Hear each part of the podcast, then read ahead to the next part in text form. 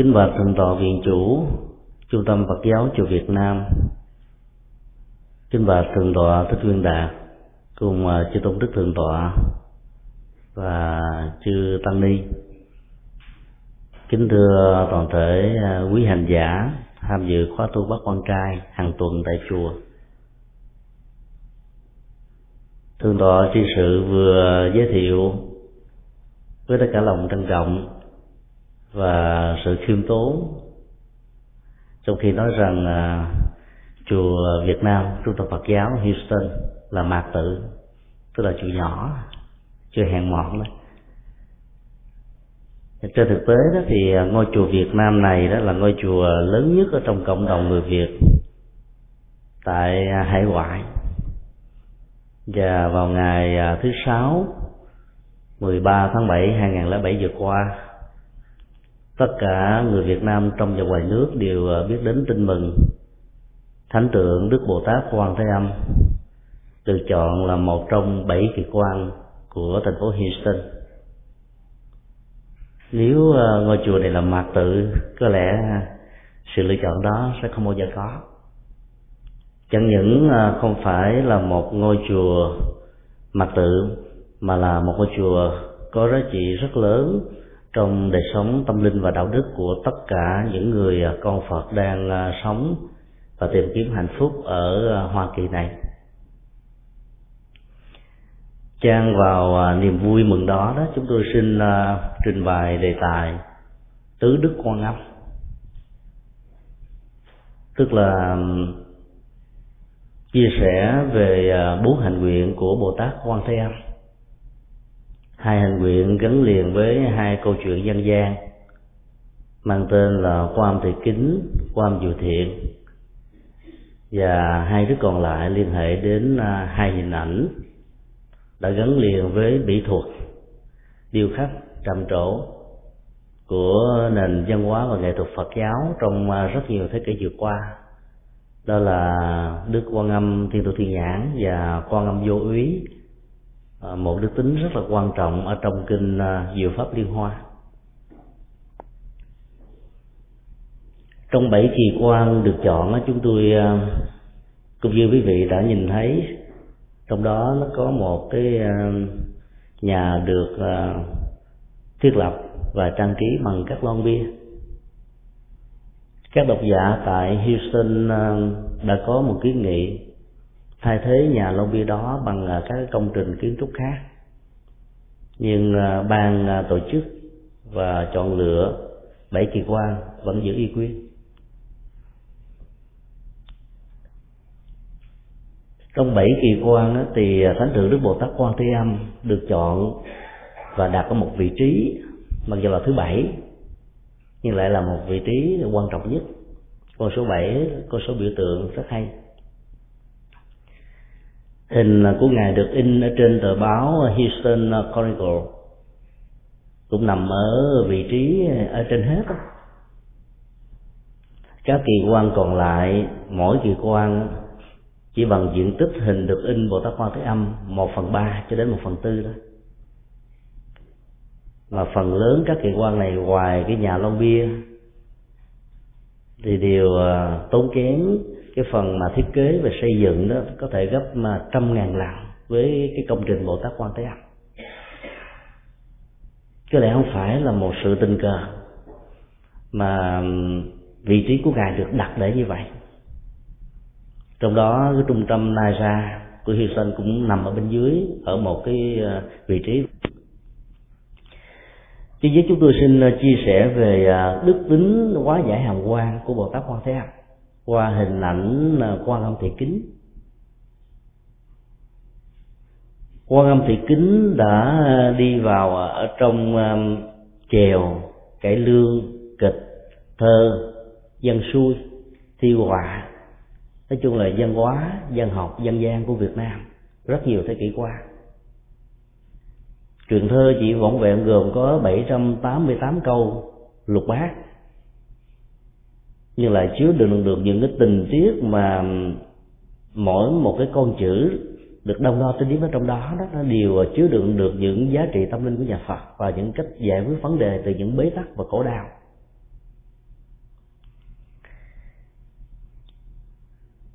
Ở trong quan thị kính thì bồ tát quan thế âm với hình ảnh của thị kính đã trải qua và đã chiến thắng được hai nỗi hàm quan rất lớn ở trong cuộc đời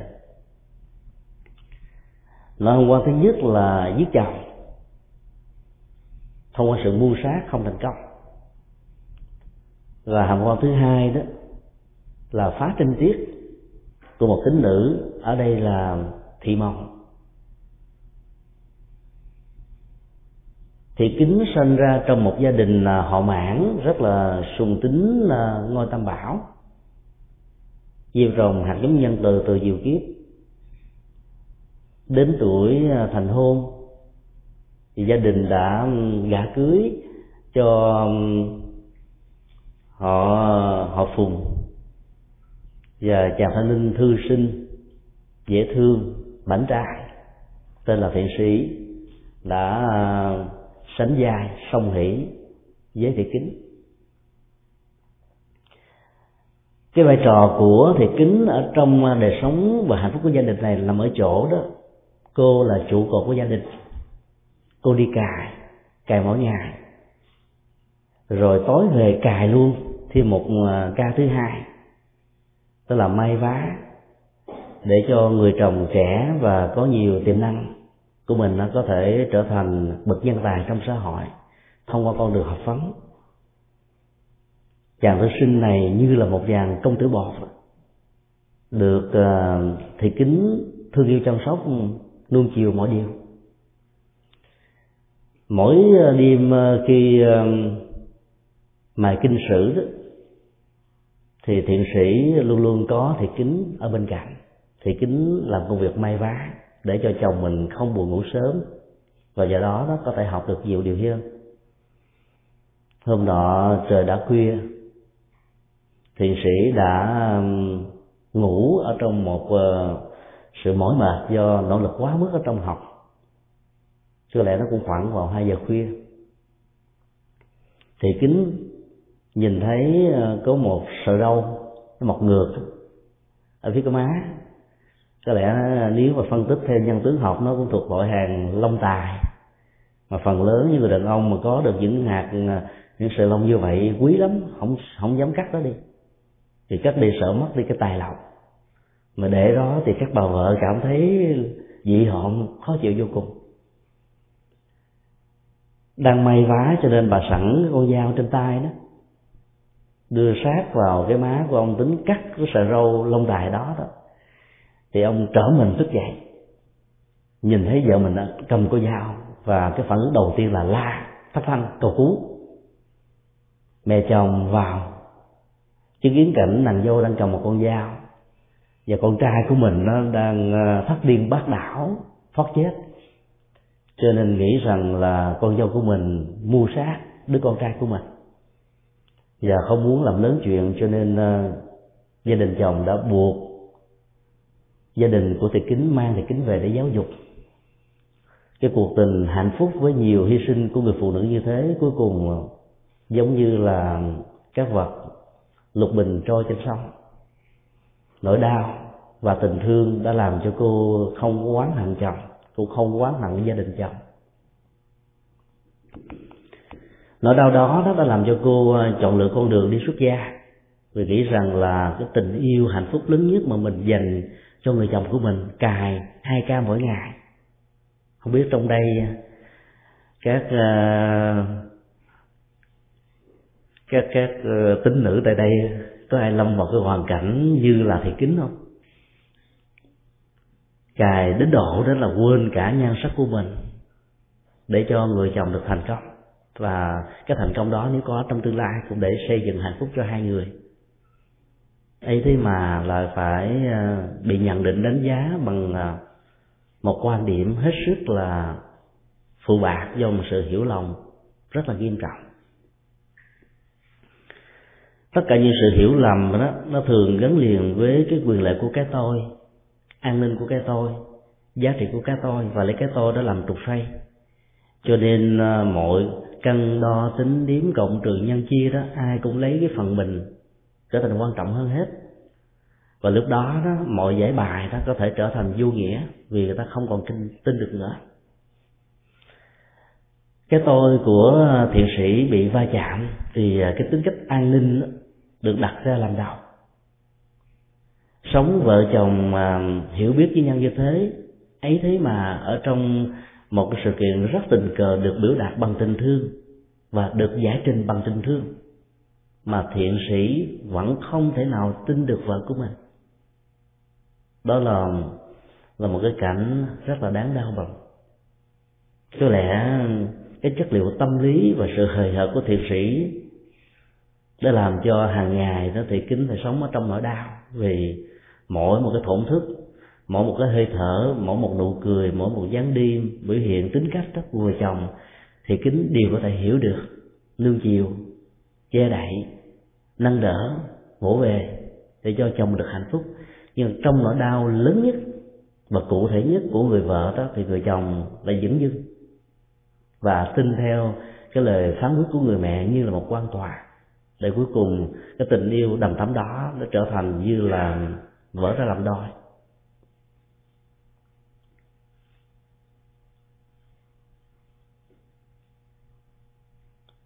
ứng xử với người khác với tính cách như là một quan tòa đó, thường dẫn đến nhiều nỗi đau.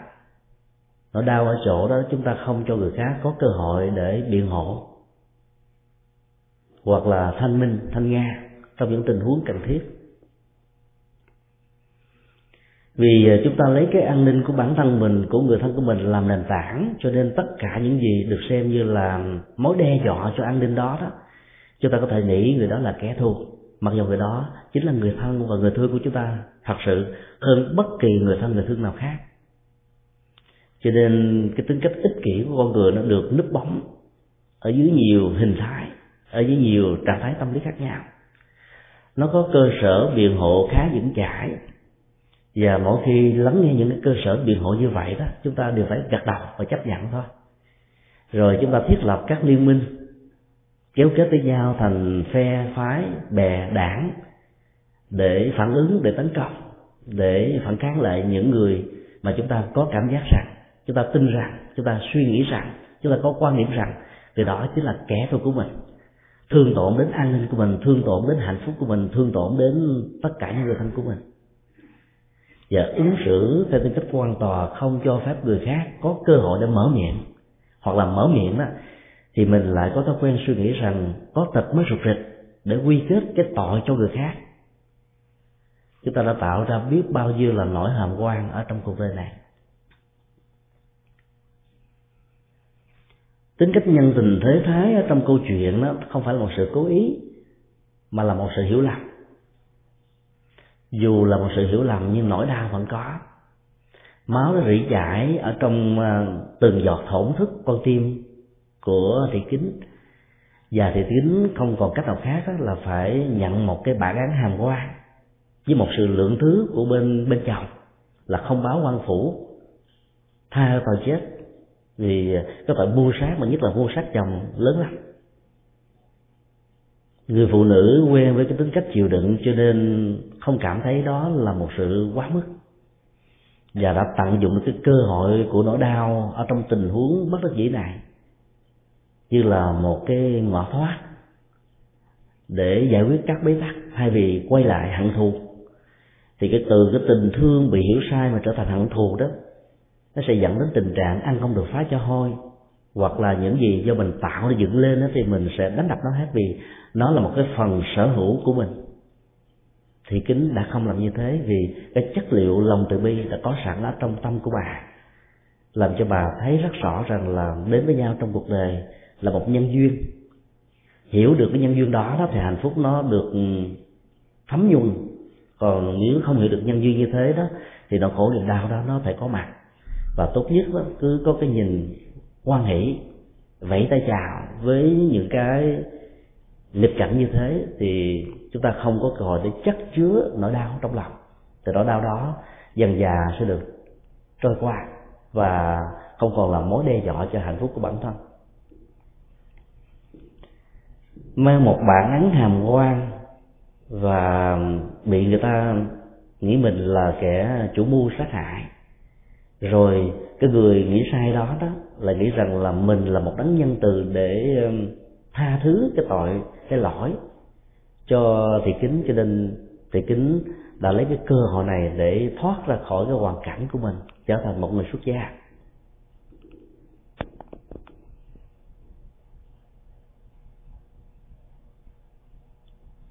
Trong hoàn cảnh của thị kính, chúng ta có thể liên tưởng đến uh, ba trạng thái tâm lý mà đức phật đã nêu ở trong kinh vị ngọt, vị đắng và vị xuất ly.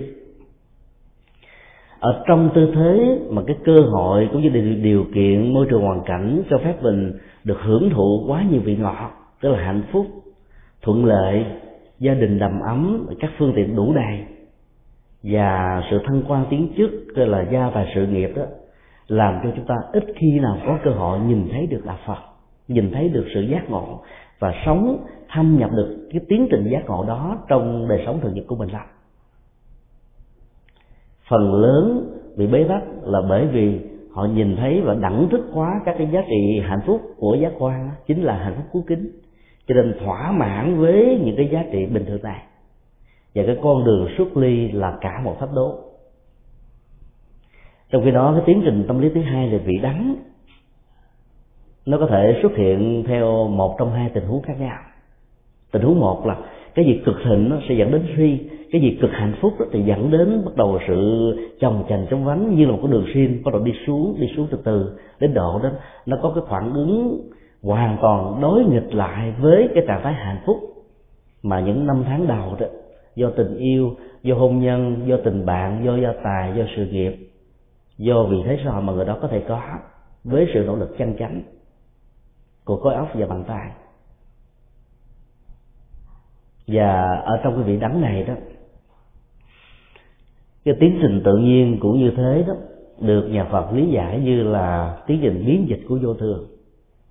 Và những người Phật tử hiểu được nguyên lý đó đó, như là một thực tại, thì đối diện trước những sự kiện tương tự, dù là cố tình hay là vô ý dầu là chính thức hay là bị hiểu lầm, nó cũng chỉ là gió thoảng mây bay thôi không có gì để đáng cho chúng ta phải bận lòng. Hiểu được điều đó rất rõ, cho nên thủy kính đã không phải khổ đau nhiều, mà tận dụng cơ hội này để tìm ra một cái hướng đi. Cái đó là cái phản ứng thứ hai mà những người tội giác lắm mới có thể nhìn thấy và sử dụng được. Đó là trong vị đắng đó, tìm đến sự xuất ly, tức là thoát ra khỏi cái đắng của đó nỗi đau làm cho chúng ta có rất nhiều bài học. Nỗi đau làm cho chúng ta thức tỉnh. Nỗi đau làm cho chúng ta già dặn hơn. Nỗi đau làm cho chúng ta có nhiều ờ, cái cái um, sự quyết định mà mỗi bước dấn đi của nó về phía trước đó sẽ giúp cho mình trở thành một người có bản lĩnh có rộng lượng và có tha thứ. Còn không vượt qua được cái nỗi đau này để tìm ra một hướng xuất ly đó thì sự hận thù triền miên đó, nó trở thành như là bánh xe luân hồi. Rồi sanh đi, chết đi, sống lại, tái sanh. Cứ như thế mà cuộc lãng quẩn đó nó làm cho người ta bị rối bời, như là những sợi tơ bị quăng xuống một cái đường dốc. Mà mỗi một sự lăn của đó nó làm cho tơ này ngày càng rối và khó có thể tháo được ra. Ở trong trạng thái của vị đắng đó, chúng ta tìm kiếm đến vị xuất ly và đây chính là cái cửa ngõ chính là cái hướng mà tất cả chúng ta cần phải hướng về. Trong kinh điển có đề cập đến bất luân châu là một thế giới hay là một hành tinh mà nơi đó đó sự sống của con người đó, phước báo nhiều quá hạnh phúc nhiều quá.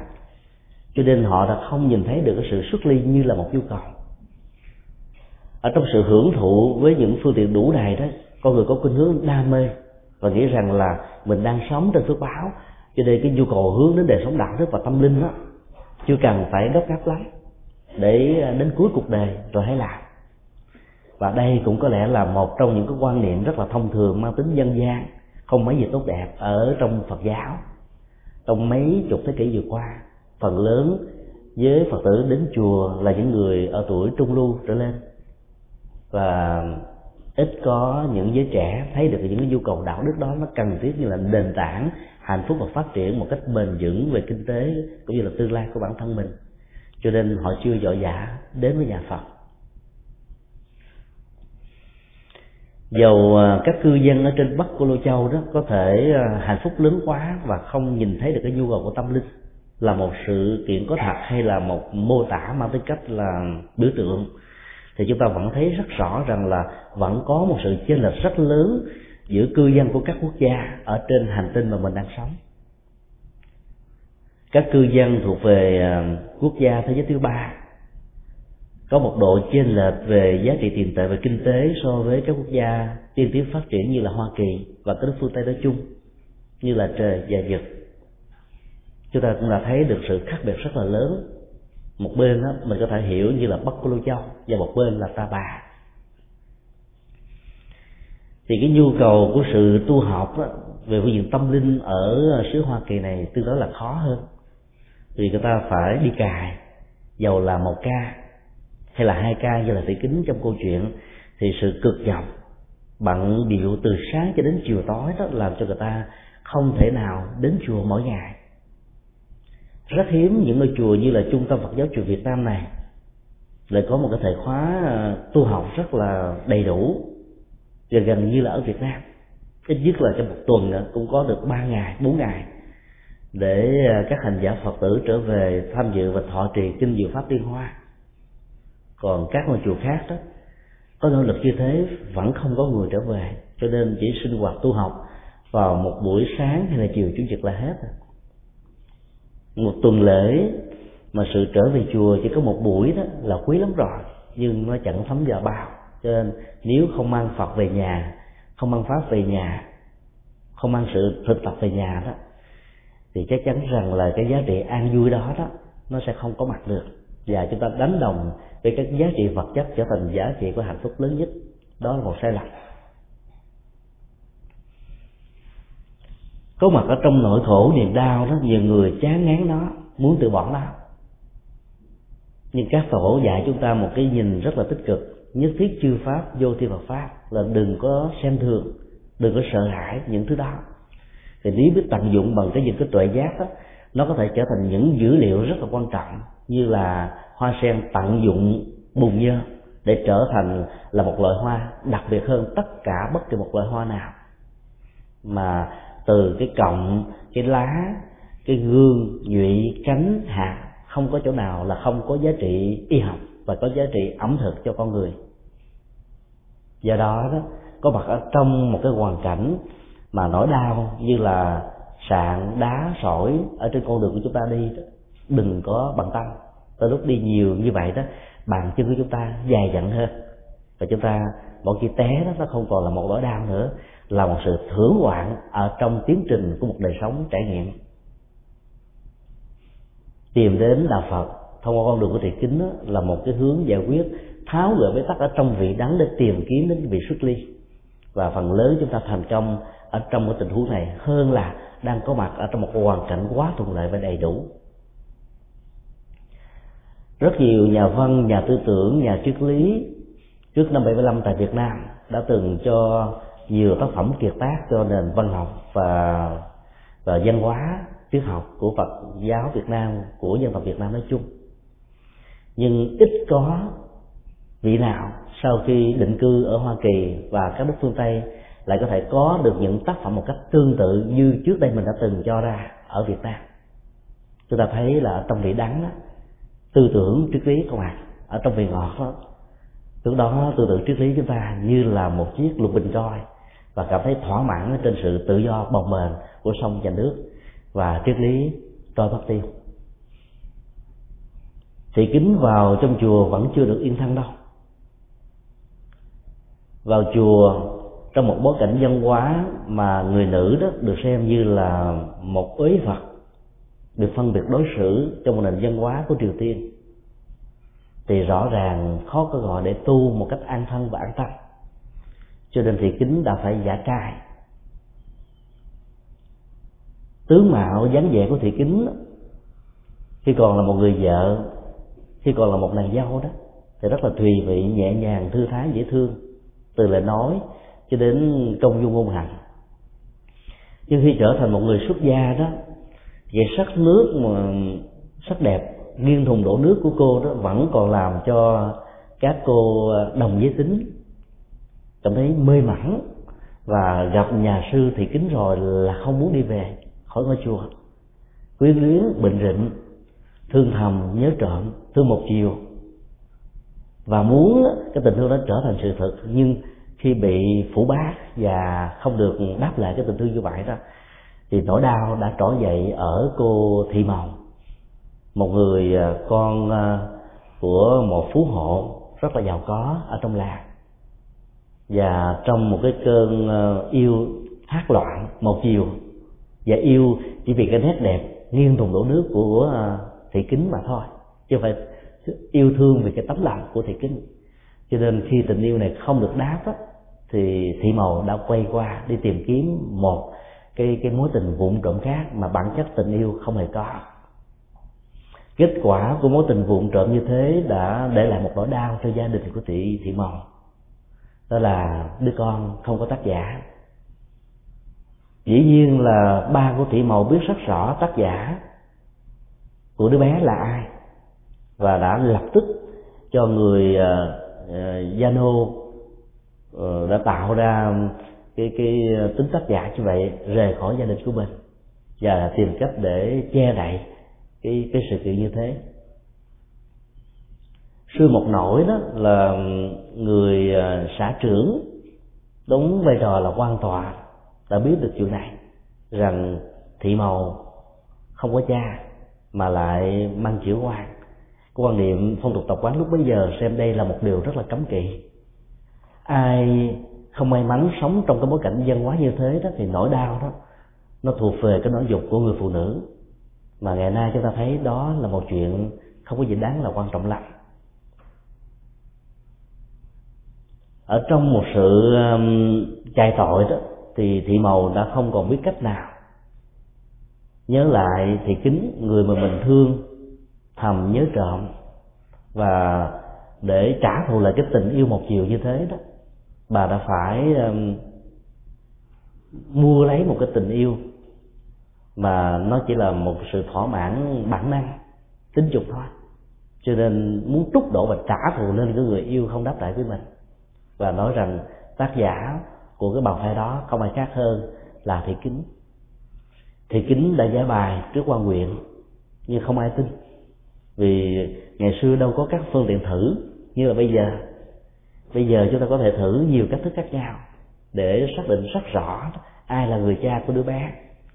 Và do vì thiếu phương tiện thử mà quan tòa lại quá cả tin dựa vào các lý luận logic của sự kiện và sự mô tả của nguyên đơn cho nên đã phán quyết một cách quan khiên quán trái cho thầy kính rằng thầy kính là một nhà sư mất nết và hư thanh.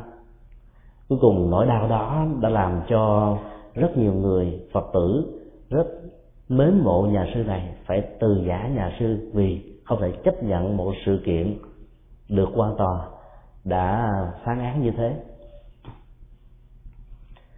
đối với rất nhiều người trong chúng ta mỗi khi có một nỗi hàm quan đó chúng ta thường tâm niệm rằng là quan ước không cần biện bạch vì biện bạch là hèn nhát. Nó có thể xuất hiện với chúng ta như là một cái um, tấm bùa hộ mạng để tự an ủi để tự vượt qua nỗi đau cho chính bản thân mình. Vì nói ra là rơi vào tình trạng thanh minh và thanh nga mà được lý giải rằng là bản chất của sự thanh minh thanh nga đó là một cái tôi. Cái tôi sợ hãi. Cái tôi cần được người so dịu ve vuốt nuông chiều. Do vì không muốn cho cái tôi đó, đó nó được có mặt cho nên rất nhiều người là phải chấp nhận cái quan niệm đó như là một chân lý trong ứng xử. Và kết quả là nỗi khổ niềm đau đó nó không thuyên giảm đi một chút nào mà ngày càng gia tăng. Cái thức ứng xử của thị kính ở trong câu chuyện đó rõ ràng không phải là im lặng để chấp nhận nó hàm quan mà là tuyên bố chân lý rằng tôi không phải là tác giả. Tôi chỉ là một người bị hiểu lầm. Nhưng vì ờ, chân lý lúc đó đó, nó thuộc về sức mạnh.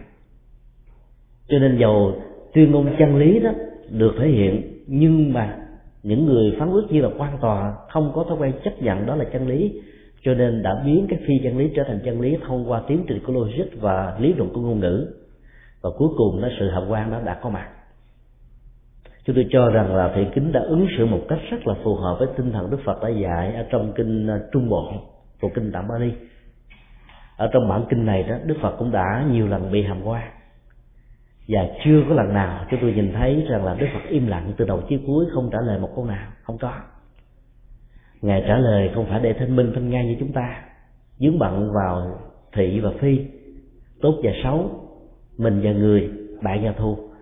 Mà ngài nói như là một trách nhiệm để cho những người khác nó không rơi vào những cái cạm bẫy của những cái chiến tranh tâm lý, làm cho con đường chân lý, con đường tình thương, con đường tâm linh của ngài bị trở ngại như là một thách đố.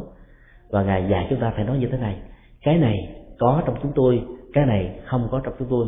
Đối với hai sự kiện, nếu nó là sự thật thì phải thừa nhận nó có, còn nó không là sự thật là phải tuyên ngôn rằng nó không nó không có đối với mình để cho những người khác không bị rơi vào trạng thái quan mang. Ở trong kinh 42 chương, chúng ta vẫn còn nhớ là khi Đức Phật bị hàm quan đó một ông bà la môn giận dỗi quá để bắn chửi một cách rất là thậm tệ với Đức Phật, ngài vẫn thản nhiên, với niềm vui, với nụ cười, với trạng thái rất là tự tại. Nhưng rồi sau đó khi cơn giận tâm bệnh lục tạc con bà la môn này được lắng dịu xuống thì ngài mới bắt đầu phát ngôn là bởi vì nếu mình không phát ngôn, thì làm sao mình có cơ hội để chuyển hóa được cái người hiểu lầm mình phải không ạ? Vấn đề ở chỗ là phát ngôn như thế nào, nội dung đó làm sao, thái độ, cách thức ứng xử và cái ngữ điệu diễn đạt ở trong sự phát ngôn đó đó, có thể làm cho người kia nghe mà hiểu được hay không? Hay là vì tự ái thì người đó bắt đầu phủ định sự kiện để có thể đi lúng lúc sâu ở trong con đường hiểu lầm của chính mình để tạo ra cái gút hàm quan cho mình và người? Cách giải quyết vấn đề của đức phật hoàn toàn khác với cái câu tâm niệm được rất nhiều người phật tử chúng ta, tâm đắc, ở trong luận bảo dương tâm muội. Mặc dù ờ, ứng dụng cái câu nói đó đó trong một số tình huống là hay, nhưng sẽ là một sai lầm nếu chúng ta cho rằng nó là chân lý ở trong mọi trường hợp.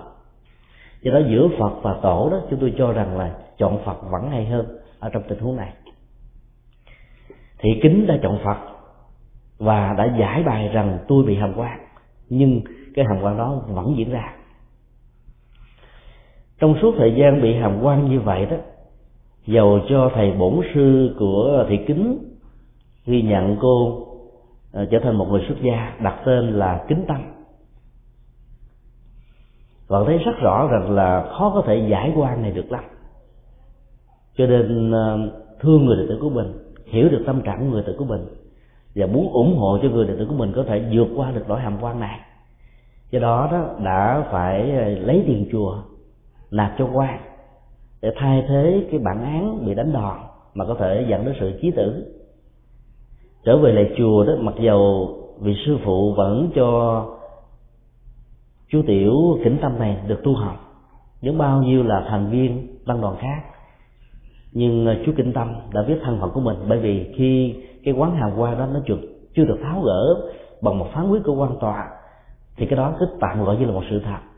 Và khi được gọi là một sự thật đó thì mình phải chấp nhận thông qua những cái luật hành xử khác nhau. Do đó đã tình nguyện không ở trong chúng mà ở ngoài chúng tức là ở ngoài hiên chùa. Số ba lập đi hành khách thì đi tới đâu đó? Chú Kính Tâm cũng đều nhận được những à, quả trứng thúi, những quả cà chua, những lời chua cay, những lời phỉ bán, những lời nặng nhẹ. Và không hề có bất kỳ một nỗi đau nào. Trỗi dậy về phương diện cảm xúc trước những thái độ ứng xử do sự hiểu lầm và hàm quan gây ra. Nhờ vậy mà tình thương đã trỗi dậy đối với uh, kính tâm. Thì kính tâm nhìn thấy rằng cái nỗi đau lớn nhất không phải là mình mà chính là đứa bé. Mẹ của đứa bé vì không muốn thừa nhận có con mà không có chồng. Vì cái tự ái, vì cái lòng tự trọng, vì cái vị trí xã hội của mình mà lại cắt đi cái tình thương ruột thịt của mình. Đó là một nỗi đau. Đó là một sự sai lầm rất là lớn. Cho nên thị kính là phải ôm lấy hết và chữa quá cái nỗi đau đó. Thương đứa bé này như là đứa con ruột của mình. Suốt ba năm đi hành khách đi tới đâu đó có được một phẩm vật nào thì đều đổi ra chút xíu tiền để mua sữa.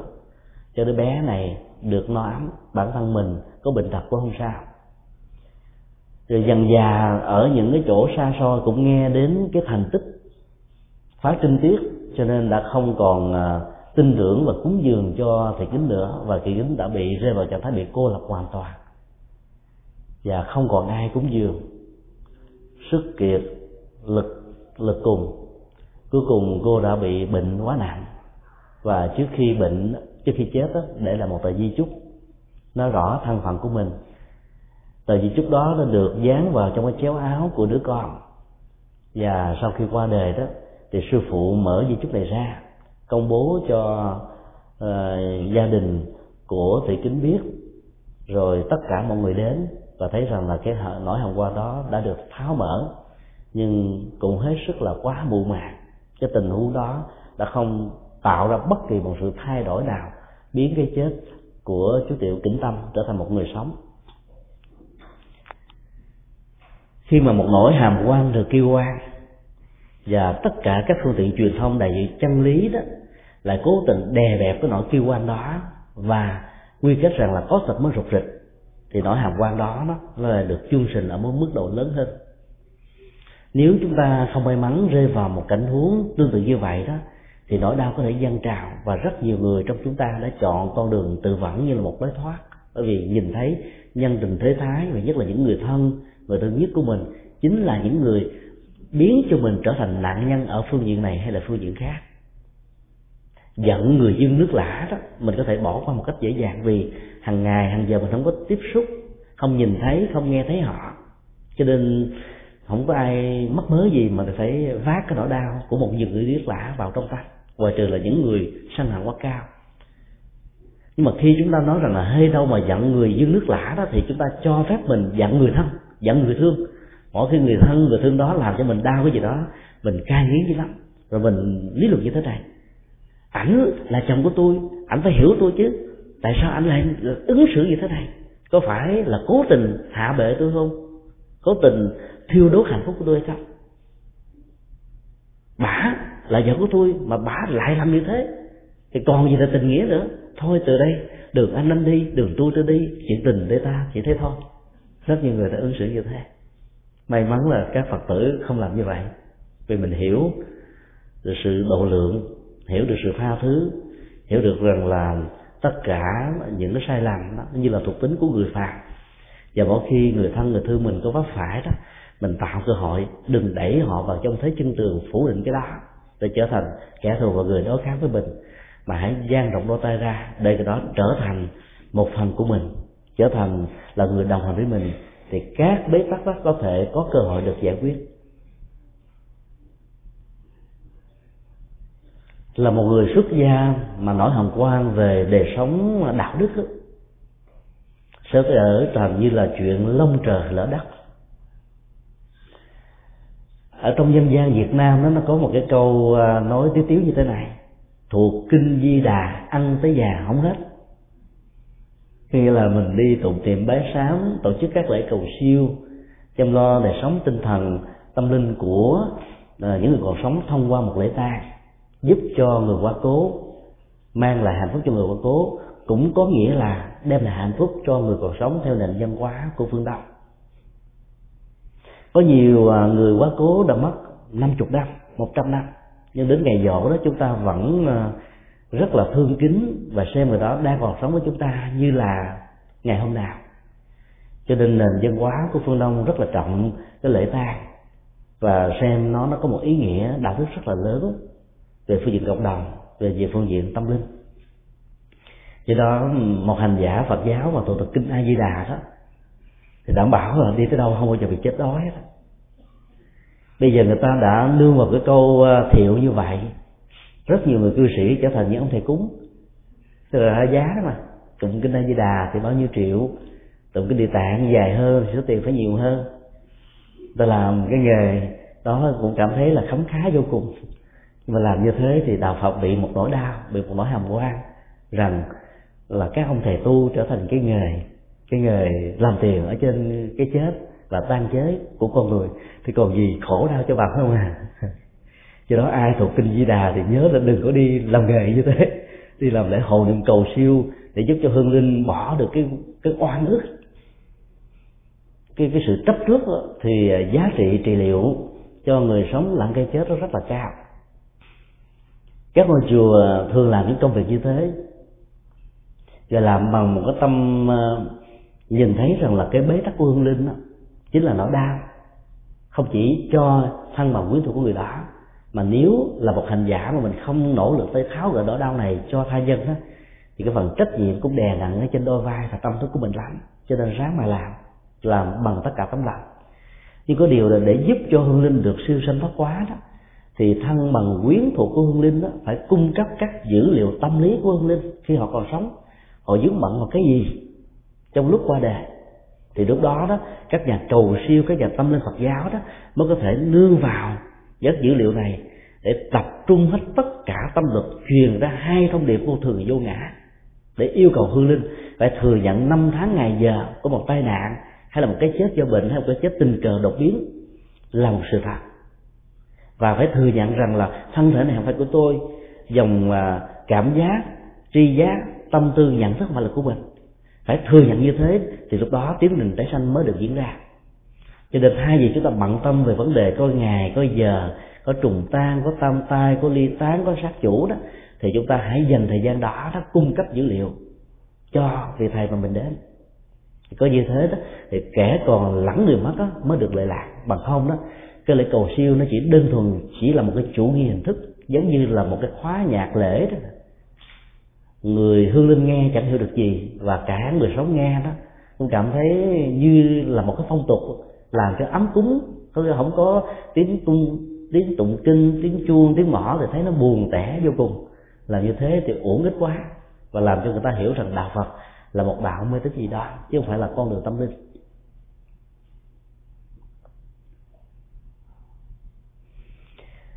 Nhưng theo tinh thần của đạo phật đó thì một nhà sư mà muốn sống trọn đời, sống suốt đời, ăn hoài không hết á, không phải là tục kinh a di đà, mà là giới hạn của vị đó.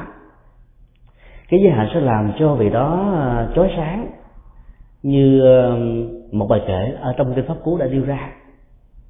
Chỉ có hương người đức hạnh ngược khắp gió tung bay, chứ hương của các loài hoa đó, nó không bao giờ bay ngược chiều gió.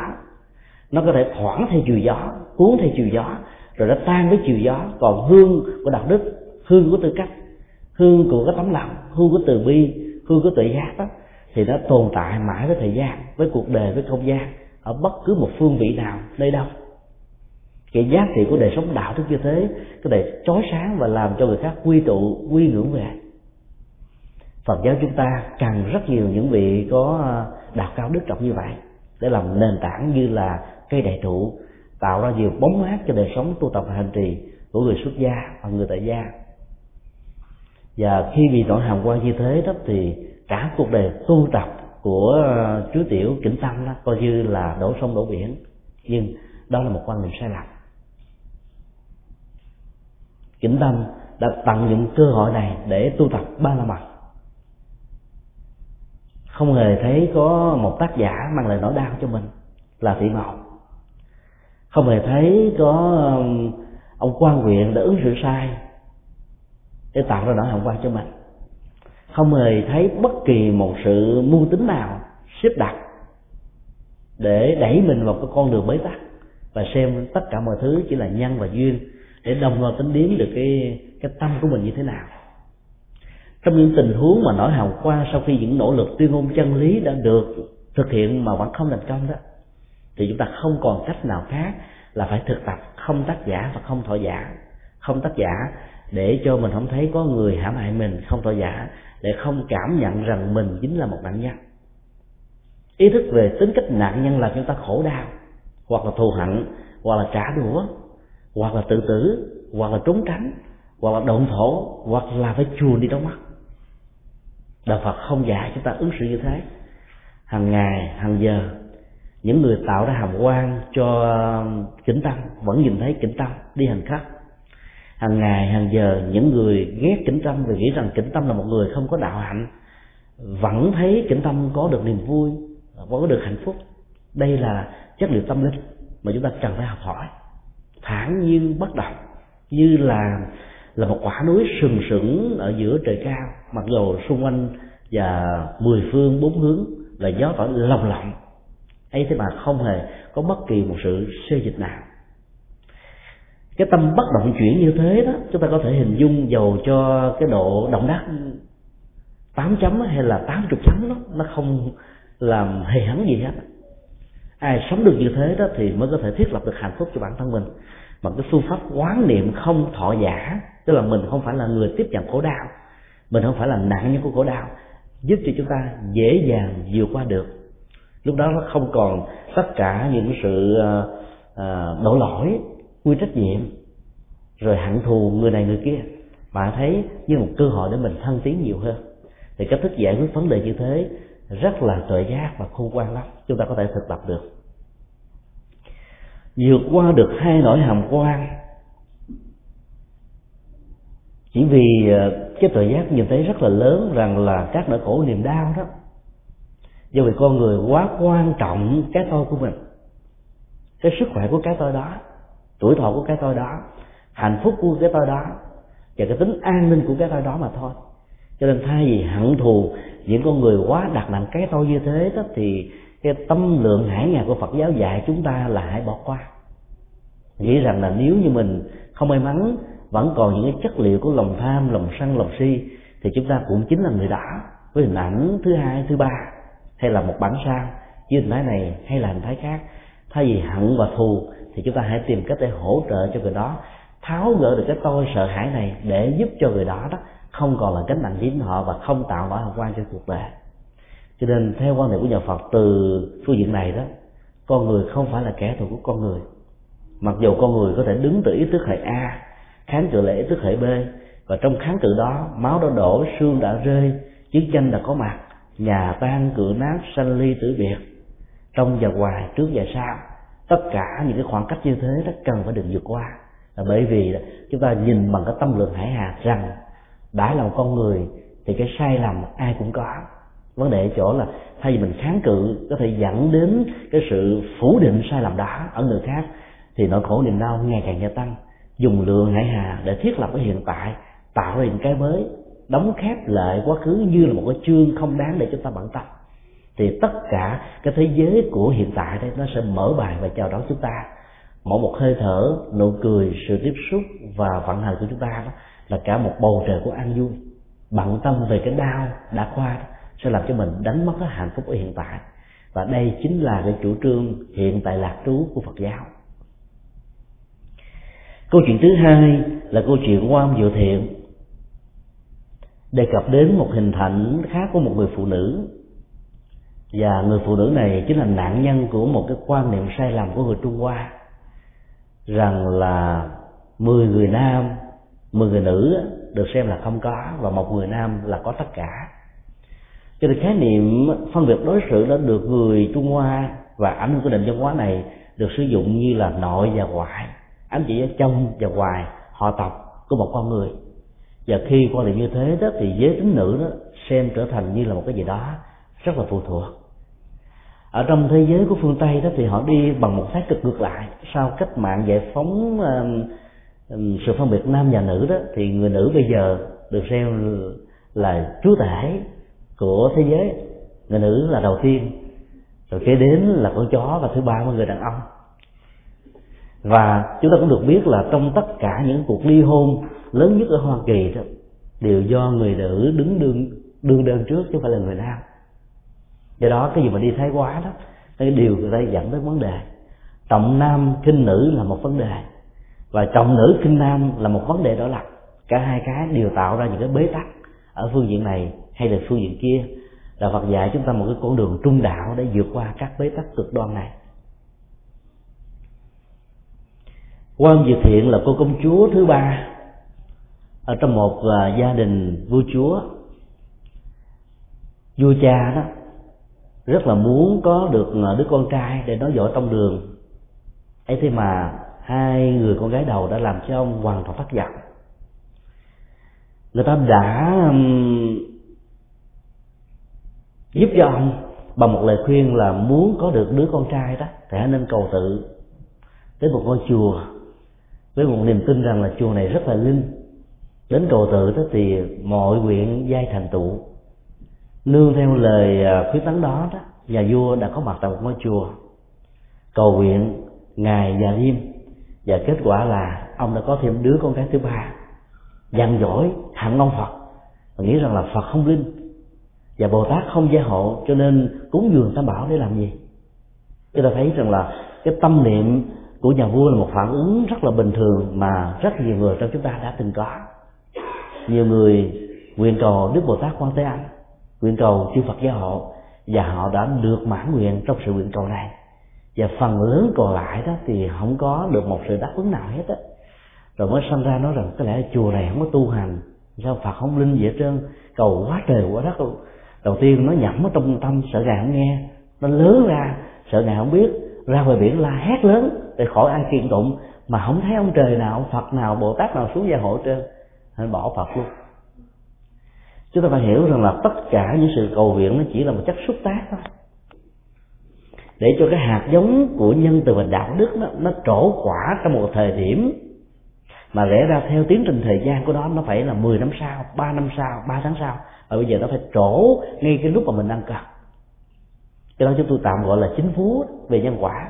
Tức là lời cầu nguyện là một chất xúc tác để tạo ra cái quả chính phú mà nếu để thời tiết được bình thường thì quả nó nó sẽ ngọt hơn, ngon hơn.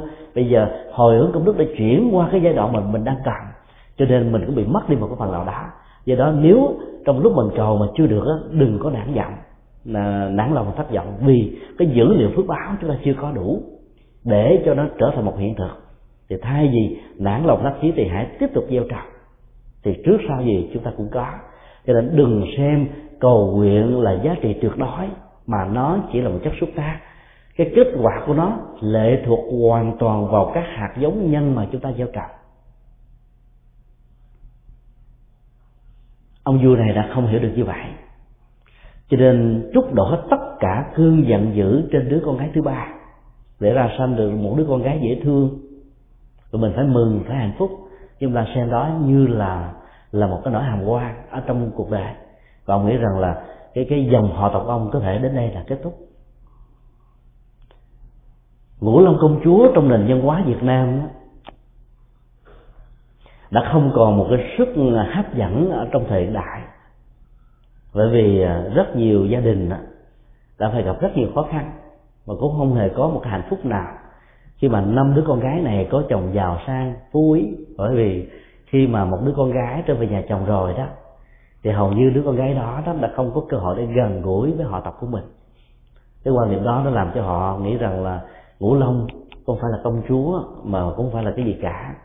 Vấn đề hạnh phúc hay là khổ đau nó tùy thuộc vào thái độ và cái tư cách ứng xử của từng con người, hoặc nam hoặc nữ đó, chứ không phải là người nam hay là nữ đó, nó sẽ dẫn đến cái tư cách hoặc hạnh phúc hay là khổ đau. Trong nền văn hóa của ấn độ đó, sinh ra một đứa con gái là một sự khủng hoảng bởi vì bên ờ, bên đàn gái đó phải bỏ ra một cái số tiền làm của hồng môn để tặng và hiến cho bên ờ, nhà chồng. Người chồng sẽ tiếp nhận cái đó để lo cho cô vợ của mình. Cho nên sanh ra năm đứa con gái là mạt rệp luôn. Do vậy mà khi đi khám nghiệm ờ, giới tính, thì việc phát hiện ra giới tính nữ trong bào thai làm cho rất nhiều bà mẹ mất ăn bỏ ngủ và phải phải phá thai ra cái nỗi đau đó đó, nó có gốc rễ từ sự mê tín, chí tính và do đó đó, nó đi ngược lại cái quyền lợi và cái hạnh phúc của con người. Và nó là cái mà trà đạp nhân quyền lớn nhất. Chúng ta đã bịt miệng. Chúng ta đã cắt đứt mạng sống của đứa con còn cái hoa trái tình yêu mà lẽ ra đó, nó phải được đông đo tính đến ngang bằng với đứa con trai. Quan niệm sai lầm đó, nếu không được tháo dỡ đó thì nỗi khổ niềm đau lại càng gia tăng. Đứa con gái thứ ba này khi lớn lên đó, với một cái tên rất đẹp là diệu thiện nhà vua lại tiếp tục sống với một thái độ mong mỏi và cầu nguyện rằng là cái cái thiện phải diễn ra một cách rất là màu nhiệm rất là đẹp. Nhưng không ngờ đứa con gái không chịu chọn cho một chàng phò mã mà ông thích mà cô lại chọn con đường đi xuất gia nỗi đau đó là diễn ra thêm lần thứ hai. Ông giận dữ lắm cho nên đã cầm ngục cô con gái ruột của mình. Cầm ngục xong thấy cái ý chí lớn của người con của mình vẫn không hề thay đổi. Cho nên ông đã đổi kế hoạch, thay đổi chiến lược. Và tới thương thuyết với một nhà sư có uy tín và tầm dốc thì yêu cầu nhà sư tạm thời nhận đứa con gái của mình trở thành một vị xuất gia nữ. Rồi sau đó nó lấy uy tín của một vị thầy khuyến khích người đệ tử của mình hãy trở về lại gia đình để giúp cho nhà vua có một chàng phò mã xứng đáng để kế nghiệp vua. Chuyện dàn xếp đã được diễn ra. Diệu Thiện đã được vào chùa. Chùa này có tên là chùa Bạch Tước. Và sau khi xuất gia xong đó, Thì cái niềm tin và Tam Bảo ngày càng cao, Lý tưởng xuất trần ngày càng lớn Tấm lòng mà vị tha cao cả nó Muốn dấn thân để phục vụ cho cuộc đời đó, Nó trở thành như là con đường đi Và không ai có thể cản Và làm cho cái tấm lòng đó Bị thối chuyển ở bất cứ một hình thức nào. Dĩ nhiên là một vị thầy, dù là bị áp lực của nhà vua, vị thầy không thể nào làm theo cái cách thức sắp đặt của nhà vua, mà vị thầy chỉ phân tích một cách rất là khách quan. Đây là hai con đường xuất gia giống như là bầu trời quang đảng, không hề có bất cứ một cái gì che đậy, làm cho mình thoáng và không có bất cứ một sự giới hạn nào. Nó tượng trưng cho một đời sống tự do, hạnh phúc. Và con đường hạnh phúc đó là con đường của sự thăng bằng cảm xúc. Con đường chuyển hóa tâm thức. Con đường gieo trồng tất cả các phước báo. Con đường dấn thân phục vụ thai nhân và xã hội. Con đường là chuyển hóa nỗi khổ niềm đau cho cuộc đời. Trong khi đó, tại gia đó, nó có mấy ấm gia đình có một người bạn tình rồi đến bạn đời chung vai sát cánh đầy đỏ chia sẻ cả đau khổ và hạnh phúc lẫn nhau với niềm hiểu biết tôn trọng và tha thứ. Đây là hai con đường nó có hai hệ giá trị khác nhau. Và mỗi một cái đó nó có giá trị đóng góp riêng một bên cho xã hội một bên làm nền tảng tâm linh cho xã hội. Để cho uh, diệu thiện tự mình quyết định lấy và diệu thiện đã chọn lấy con đường của người xuất gia không bao giờ muốn trở về lại gia đình vì có mặt ở một ngôi chùa đó. Lý tưởng đó nó, không còn là một ước mơ mà đã trở thành một hiện thực. Nhà vua đã gây áp lực với ờ, vị bổn sư rằng nếu không làm cho cô con gái trở thành người tại gia đó thì chính tay ông sẽ làm cho ngôi chùa này bị thiêu hủy và cháy rụi. Nhà sư vẫn không sợ. Tất cả các hành giả trong chùa vẫn không sợ nhưng phật tử đến chùa vẫn không sợ. Chung vai sát tánh, đứng trước những thách đố của những cái giới chức chính quyền. Mà chân lý trong giai đoạn đó nằm trong bàn tay của kẻ có quyền lực. Đạo phật dạy con người chúng ta có được cái bản lĩnh của sự không sợ hãi như vậy. Để có thể cắt nói những cái tiếng nói chân lý, những cái tiếng nói tự do, những cái nói của những giá trị mà con người cần phải có. Nhà sư đã làm được việc đó cho nên đã bảo đảm được cái quyền tự do lựa chọn tôn giáo của của của uh, uh, thiện. Và việc này đã làm cho nhà vua nổi giận. Ông đã ra lệnh đốt chùa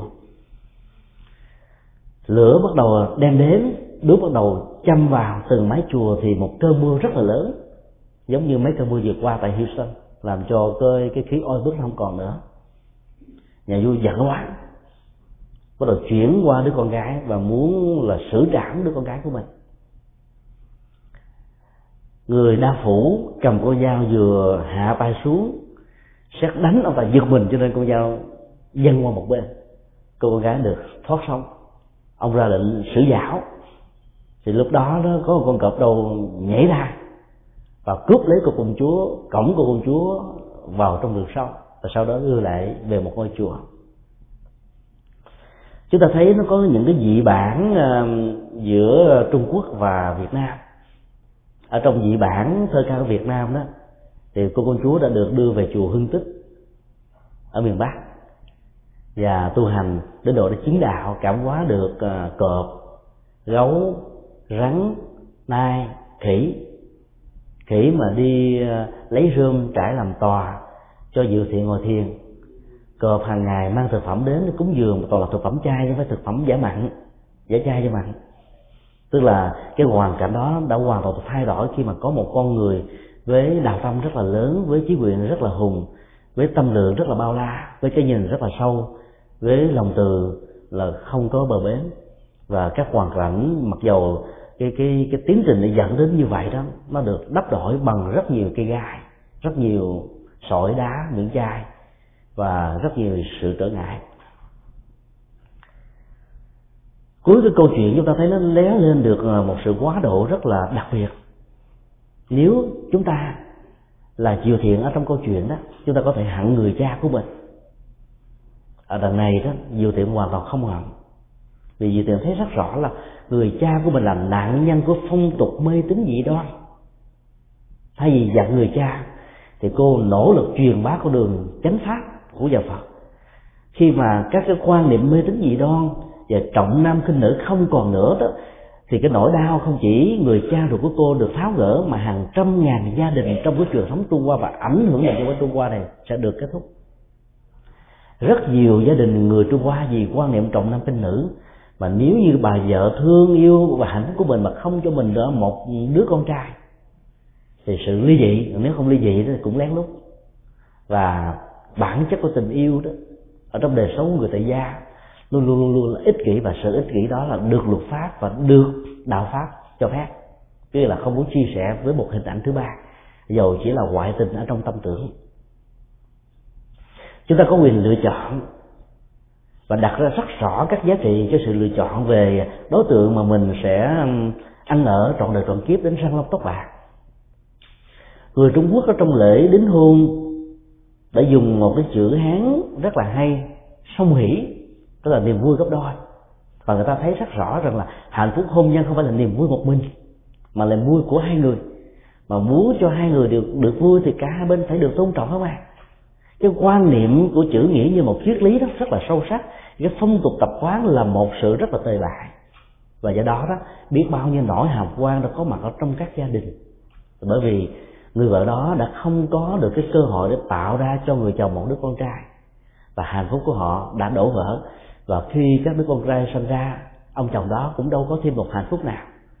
Có những đứa con trai trở thành tướng cướp, có những đứa con trai trở thành kẻ ờ, lang bạc giang hồ, có đứa con trai đó trở thành những kẻ xấu nhất trong cuộc đời này thì sao? Cho nên bản chất giá trị không nằm ở nam và nữ, mà nằm ở tư cách đạo đức của người đó như thế nào? Đây là tuyên ngôn chân lý mà đức phật đã nêu ra ở trong kinh điển.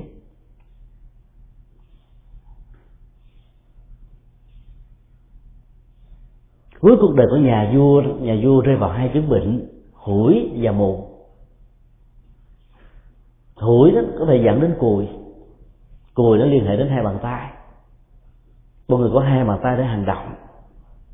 Mà nếu như mà nó không còn nữa đó thì tất cả mọi quyền ước của mình giàu có hay cái giỏi.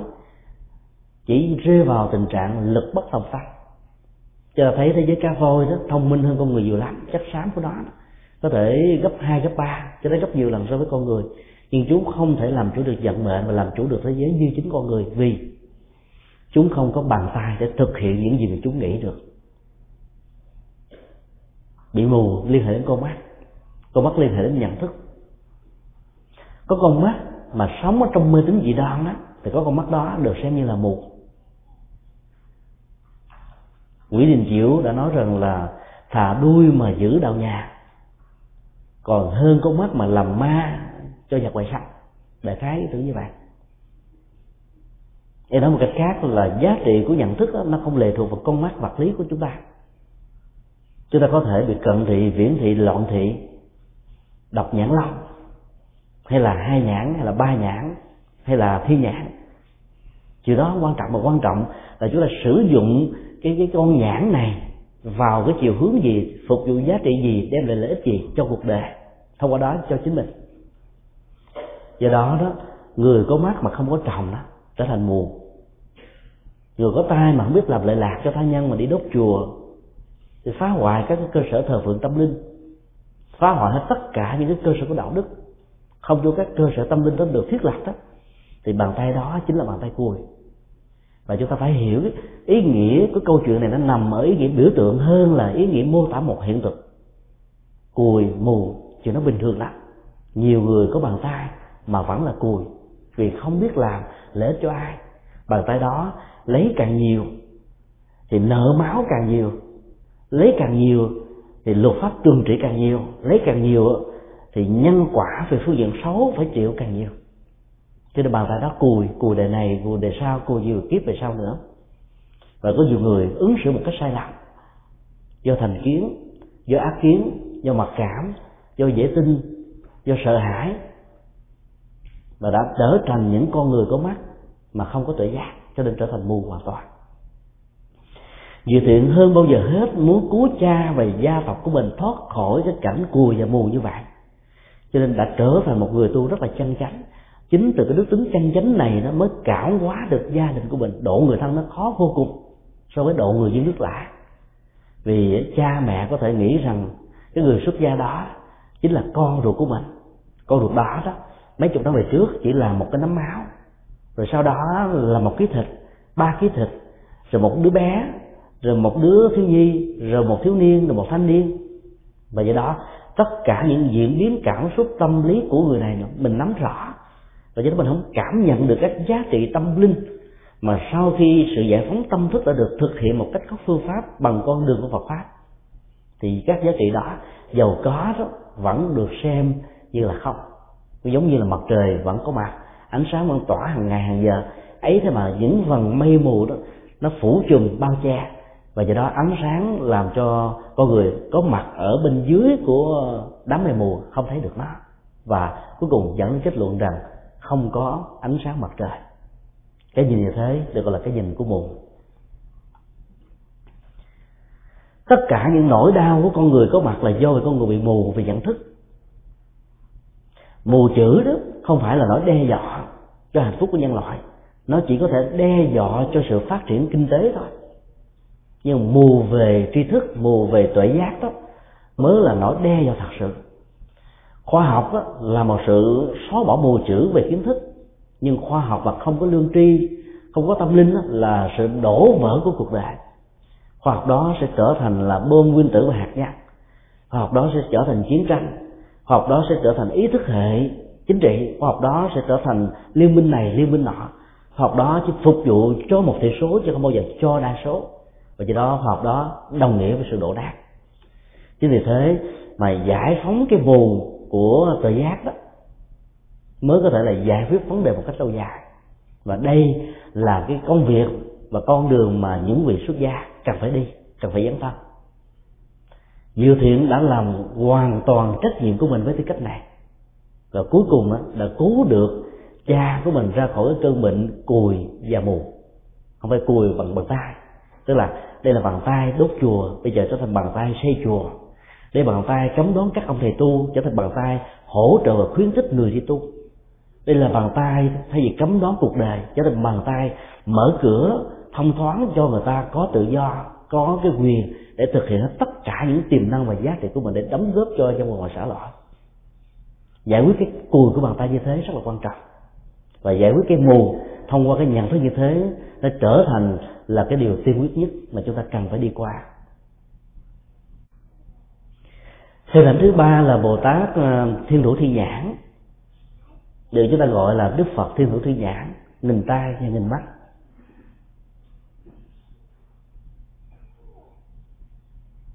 Ở trong phật giáo, thỉnh thoảng có một số thầy có sáu ngón tay. Nhiều phật tử nói rằng là không có tướng hảo. Người có năm ngón và có sáu ngón là dị hợm. Nếu ai đó có thêm một cánh tay nữa, chúng ta thấy như là một cái gì đó ghê rợn và sợ có nhiều phật tử rất thích các tượng là thỉnh tượng về già thỉnh tượng thiên thủ thiên nhãn. Như là biểu tượng ờ, của một giá trị mà sự dấn thân của từng một bàn tay đó sẽ mở ra chúng ta những cửa ngõ của hạnh phúc, của giải thoát. Chúng ta mang các vị phật như thế trong cuộc đời thông qua chuỗi hành động ý nghĩa xã hội, ý nghĩa dấn thân sẽ lớn hơn nhiều, hơn là một đức phật vật lý. Đức phật của ờ, xi măng, của gỗ của các giá trị um, thẩm mỹ ở trong cuộc đời mà chúng ta có thể thấy. Nhiên, nếu không có những đức phật vật lý đó, thì chúng ta sẽ không có những đức phật thực ở trong cuộc đời. Và do đó đó, sự và lý phải hết sức là viên dung, cực đoan về một phương diện nào cũng có thể dẫn đến sự sai lầm xa về con đường trung đạo đạo phật.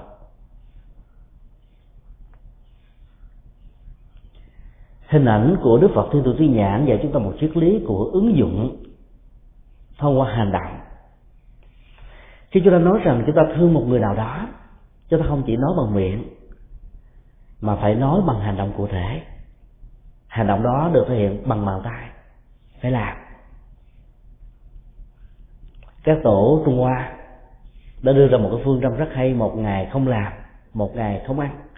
Mà câu này có thể lý giải từ nghĩa đen lẫn nghĩa triết lý của đó. Nghĩa đen đó để thoát khỏi những cái nhìn tiêu cực và sai lầm của nho giáo. Cho thấy các vị xuất gia chân chánh không có lao động tay chân. Những người này có thể ờ, cho rằng đó, nhà sư là con một của xã hội, là gây tùng gửi. Và do đó đó, nếu không làm lao động, không làm kinh tế đó, thì cái quan niệm hình ảnh của nhà sư sẽ bị xã hội nhìn một cách rất là thấp.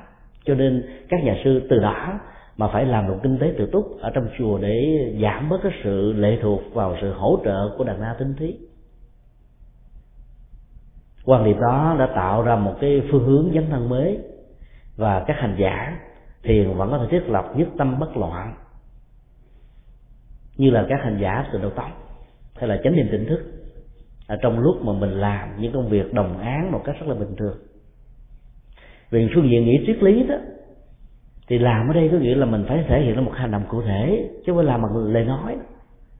Giám đốc đó, thường thường được đồng nghĩa với giám suối là không quan trọng bằng dám làm. Giám đốc chỉ rằng có cái tri thức có thể có, nhưng mà dám làm nó ngoài tri thức là phải có sức khỏe, phải có dấn thân, phải có niềm vui, thì sự dấn thân làm mới có thể lâu dài, bằng không làm như là một thói quen, làm như là một sự cưỡng bức, làm như là một cái gì đó mỗi một sự làm như vậy, nặng nề, căng thẳng, mỏi mệt vô cùng. Năm 2004 chúng tôi ờ, tham dự lễ trai tăng ờ, thiên tăng hội của Đài Loan, tại Đài Bắc. Thì trước đó đó là các cái ờ, dự báo thời tiết tại đây cho biết rằng là một tuần lễ nữa sẽ có bão lụt lớn mà Đài Loan trước đó vừa trải qua một cái cơn động đất khá nặng nề bao nhiêu sự đổ vỡ công trình đã làm cho người ta phải mất đến rất là nhiều năm mới có thể khôi phục trở lại. Là bây giờ nghe nói bão lớn, có thể làm thương tổn đến mùa màng và bệnh tật của con người. Lễ trai tăng thiên tăng hội đã thỉnh mời một ngàn vị thầy quốc tế trở về đây để tham dự. Các phật tử có mặt trong cái lễ thiên tăng hội đó đó gồm đến năm chục ngàn người. Người ta đã thuê một cái sân vận động rất là lớn chỉ trong vòng có nửa tiếng thôi thì à, mọi sự sắp xếp đã được xong. Trong yên lặng sâu phát trang nghiêm vô cùng. Và người ta đã cầu nguyện để cho cái bảo lục đó được trôi qua. Và kết quả là không có chuyện bảo lục nào là đã diễn đến. Cái điều ấn tượng nhất ở trong lễ thiên tăng hội này đó những người đi làm công quả đó, nấu cơm hay là cầm dù để che và rước từng thầy cô đi vào trong các cái bàn để ngồi và làm cơm để phục dịch cho tất cả các tham dự viên của lễ đó là các ông giám đốc các bà giám đốc là những vị quan chức ở trong xã hội và cộng đồng. Họ làm công việc này bằng niềm vui bằng sự dấn thân chứ không phải là làm uh, như là một thói quen hay là làm như là một cái nghề là được trả tiền vân vân. Đó là cái điều rất là hay cho nên nếu mà mình có tấm lòng và phát nguyện ở trong cái làm đó, thì mỗi một động tác làm đó, nó mang lại cho chúng ta niềm vui vô cùng. Còn bằng không đó, mình cảm thấy nó rất là mỏi mệt. Ở trong các chùa, thì thường có cái phần trực nhật. Thì các vị xuất gia trẻ sẽ được phân công làm những công việc, ví dụ như là hương đăng, hay là quét sân, quét dọn, tiếp khách, làm bếp hoặc là bất cứ một cái việc gì mà cần thiết cho sự phát triển và tu học của ngôi chùa, thì các vị xuất gia đó đều được huấn luyện từ ngay cái ngày mới vào chùa rằng cái công việc đó là tháo dỡ cái tôi. Và nếu không qua được cái test này đó, thì không thể nào tu tập lâu dài. Và giả sử có tồn tại trong chùa cũng không có giá trị cho ai, mà cái tôi đó ngày càng gia tăng cho nên khi mà mình làm trực nhật mà ngày hôm đó đó, các vị pháp hữu của mình bị bệnh, bị bận là về nhà thăm cha mẹ đó, thì công việc mà mình phải làm nó có thể gấp hai, gấp ba. Thì các chú tiểu sẽ có tâm niệm như thế này. May quá, ngày hôm nay tôi có cơ hội làm phước báo gấp ba lần so với ngày bình thường. Cho nên cái động cơ như thế làm cho chú tiểu này làm rất là nhanh, sáng suốt, năng động và công việc nó thành tựu một cách rất là mỹ mãn. Niềm vui dân dân ở cõi, tới cõi lòng. Giàu với đó rất là mệt, nằm xuống ngủ ngon giấc và sáng hôm sau có được một sức khỏe rất là sảng khoái. Còn nếu như mà không vượt qua được cái test này đó thì chú tiểu đó nó trời ơi bữa nay cái ông này ông đi về nhà chi cũng cố tình chơi tôi mà. À, thì tôi phải làm hai lần mà tôi làm gió cho ông bị phạt cho tôi biết. Thì mỗi một cái bước chân mỗi một cái bàn tay mà làm như thế nó nặng như là cái quả tu di đang đè ở trên đầu trên cổ à. chính vì thế chúng ta thấy là hạnh phúc hay khéo đau nó thuộc về cảm xúc nó thuộc về nhận thức đó chứ không phải là thuộc về hiện thực hiện thực chỉ là một phương diện thôi. Do đó chúng ta thấy là hình ảnh một ngàn bàn tay đó, nó thể hiện cho là cả một cái tập thể của hành động. Chúng ta không phải làm chỉ có một lần, phải làm bằng một cách tiếp nối, là một cách là tốt ở đoạn đầu, tốt ở đoạn giữa và tốt ở đoạn kết thúc. Thường chúng ta chỉ làm rất là sốt sắng ở bắt đầu, cái công việc đó được khởi sự bởi vì có rất nhiều đài đưa tin người ta tán dương bằng công đức được tặng về cái nhà. Còn khi mà chúng ta đi cái quãng đường còn lại thì mình đi một mình một mình các bước một mình văn du. Hạ đông rồi lại xuân thu, thế gian làm cảnh thấy hư làm nhà, cảm thấy cô đơn buồn chán lắm. Cho nên thấy không có ai khỏi làm. Con người thì mình làm tiếp, đại khái vậy. Chính vì thế mà cái kết quả của tiến trình làm và hành trì đó, nó bị gián đoạn và không cao. Cho nên hình ảnh của đức phật thi thử chuyên nhãn vậy chúng ta phải làm làm đa diện. Mỗi một bàn tay là một công việc. Và miễn sao á, cho các bàn tay này đó không thấy rằng là các công việc kia đối kháng lẫn nhau. Cái mục đích của các bàn tay đó là hỗ trợ cho nhau. Thay vì một bàn tay chăm sóc đó, thì sự chăm sóc đó mất 10 năm 20 năm. Có hai chục bàn tay chúng ta còn lại hai năm. Có một ngàn bàn tay chúng ta chỉ còn lại có hai ngày. Giá trị của sự đa diện bàn tay là nằm ở chỗ này trên tinh thần đó đạo phật chủ trương ừ, cái gì nhiều là phong phú là tốt, chứ không có là một. Cái một là cái rất nguy hiểm, vì cái đó nó dẫn đến một tiến trình lề mề, ỷ lại, vì không còn có cảm giác cần phải phấn đấu vươn lên. Và nó không có bất kỳ một cái gì thay thế hết. Cho nên nhiều bàn tay và mỗi bàn tay đóng một vai trò đóng một chức năng. Các giáo hội Phật giáo đó cũng phải hoạt động như là những bàn tay của Bồ Tát Quan Thế Âm mỗi một bàn tay đó là một Phật sự. Các Phật sự đó nó có thể giúp cho con người này, cộng đồng nọ. Và miễn làm sao, các bàn tay đó đừng bao giờ chỉ giáo cho nhau. Mà hãy chỉ giáo xuống đất để cho đất nó được khai quang. Hãy chỉ giáo xuống núi để núi được san lấp thành mặt bằng. Hãy chuyển giáo xuống những cái nơi mà nó chưa có đường đi để cho các con đường được thiết lập. Thì các bàn tay đó đóng góp cho cuộc đời, đóng góp cho xã hội, cho nhân quần rất là nhiều hành động phải được thể hiện một cách rất là cụ thể lâu đa dạng phong phú và nhiều. Tuy nhiên để tránh những tình trạng cảm tính và cảm xúc đó thì các bàn tay này phải có ánh mắt soi đường có ngọn đuốc soi đường có tự giác hướng dẫn có tự giác đạo diễn. Mà không đó thì nhiệt tình càng nhiều mà thiếu đi tự giác đó, thì sự phá hoại nó tỷ lệ thuận rất nhiều người trong chúng ta có thể anh có thể chị có thể cô có thể bác có thể ông có thể bà có thể tôi có thể chúng ta đã từng là những người nhiệt tình như thế. Chúng ta vì nhiệt tình chúng ta đóng góp vào bàn tay chúng ta trở thành một cái loa chúng ta trở thành một cái phương tiện truyền thông chúng ta trở thành một cái uh, sự phô bày tố cáo một cái gì đó. Tố cáo những bậc chân tu tố cáo con đường chân chánh tố cáo những giá trị giải thoát. Chúng ta tố cáo những con người mà chúng ta nghi kỵ. Như chính um, sĩ đã nghi kỵ người vợ hy sinh cho bản thân mình là kẻ mua sát mình. Và do vì chúng ta nghi kỵ như thế cho nên bất cứ một bàn tay một nỗ lực tích cực nào chúng ta cũng đều nghĩ rằng nếu cái này không phải có một cái bảo kê một bảo trợ tại sao nó được như thế? Tính logic ở trong những suy luận như thế nó có nhưng chân lý hoàn toàn không chân lý có thể tỷ lệ thuận với logic, nhưng cũng có thể là hoàn toàn không cần có bất cứ một tỷ lệ thuận nào với logic. Chân lý là chân lý. Lấy logic và lấy ngôn ngữ của logic để áp dụng cho chân lý là một sự sai lầm. Ở cách thức chúng ta đặt vấn đề. Cho nên là hãy tiếp nhận bằng tự giác. Đúng với cái như thị của mọi sự vật. Đúng với cái như thị của chính con người. Đúng với như thị của từng sự kiện cụ thể. Áp đặt, thành kiến, mặc cảm, các lý giải định danh, dán nhãn lên đối tượng, chỉ làm cho cái khoảng cách giữa ta và người ngày càng đục khoét sâu thêm mà thôi. Cho nên nó không dẫn đến bất kỳ một giải quyết nào. Và càng nỗ lực, càng nhiệt tình chừng nào đó, chúng ta càng đào thêm nhiều cái lối sâu của sự ngăn cách. Và đây là cái nỗi đau và bất hạnh mà Phật giáo Việt Nam đã trải qua trong vòng mấy chục năm trở lại đây.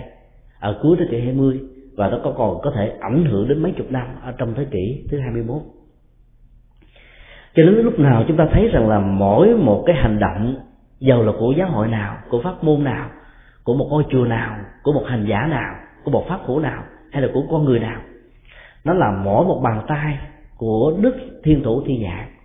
Thì tuệ giác đó phải được dẫn đầu và trong tuệ giác đó chúng ta sẽ thấy mỗi người làm một công việc.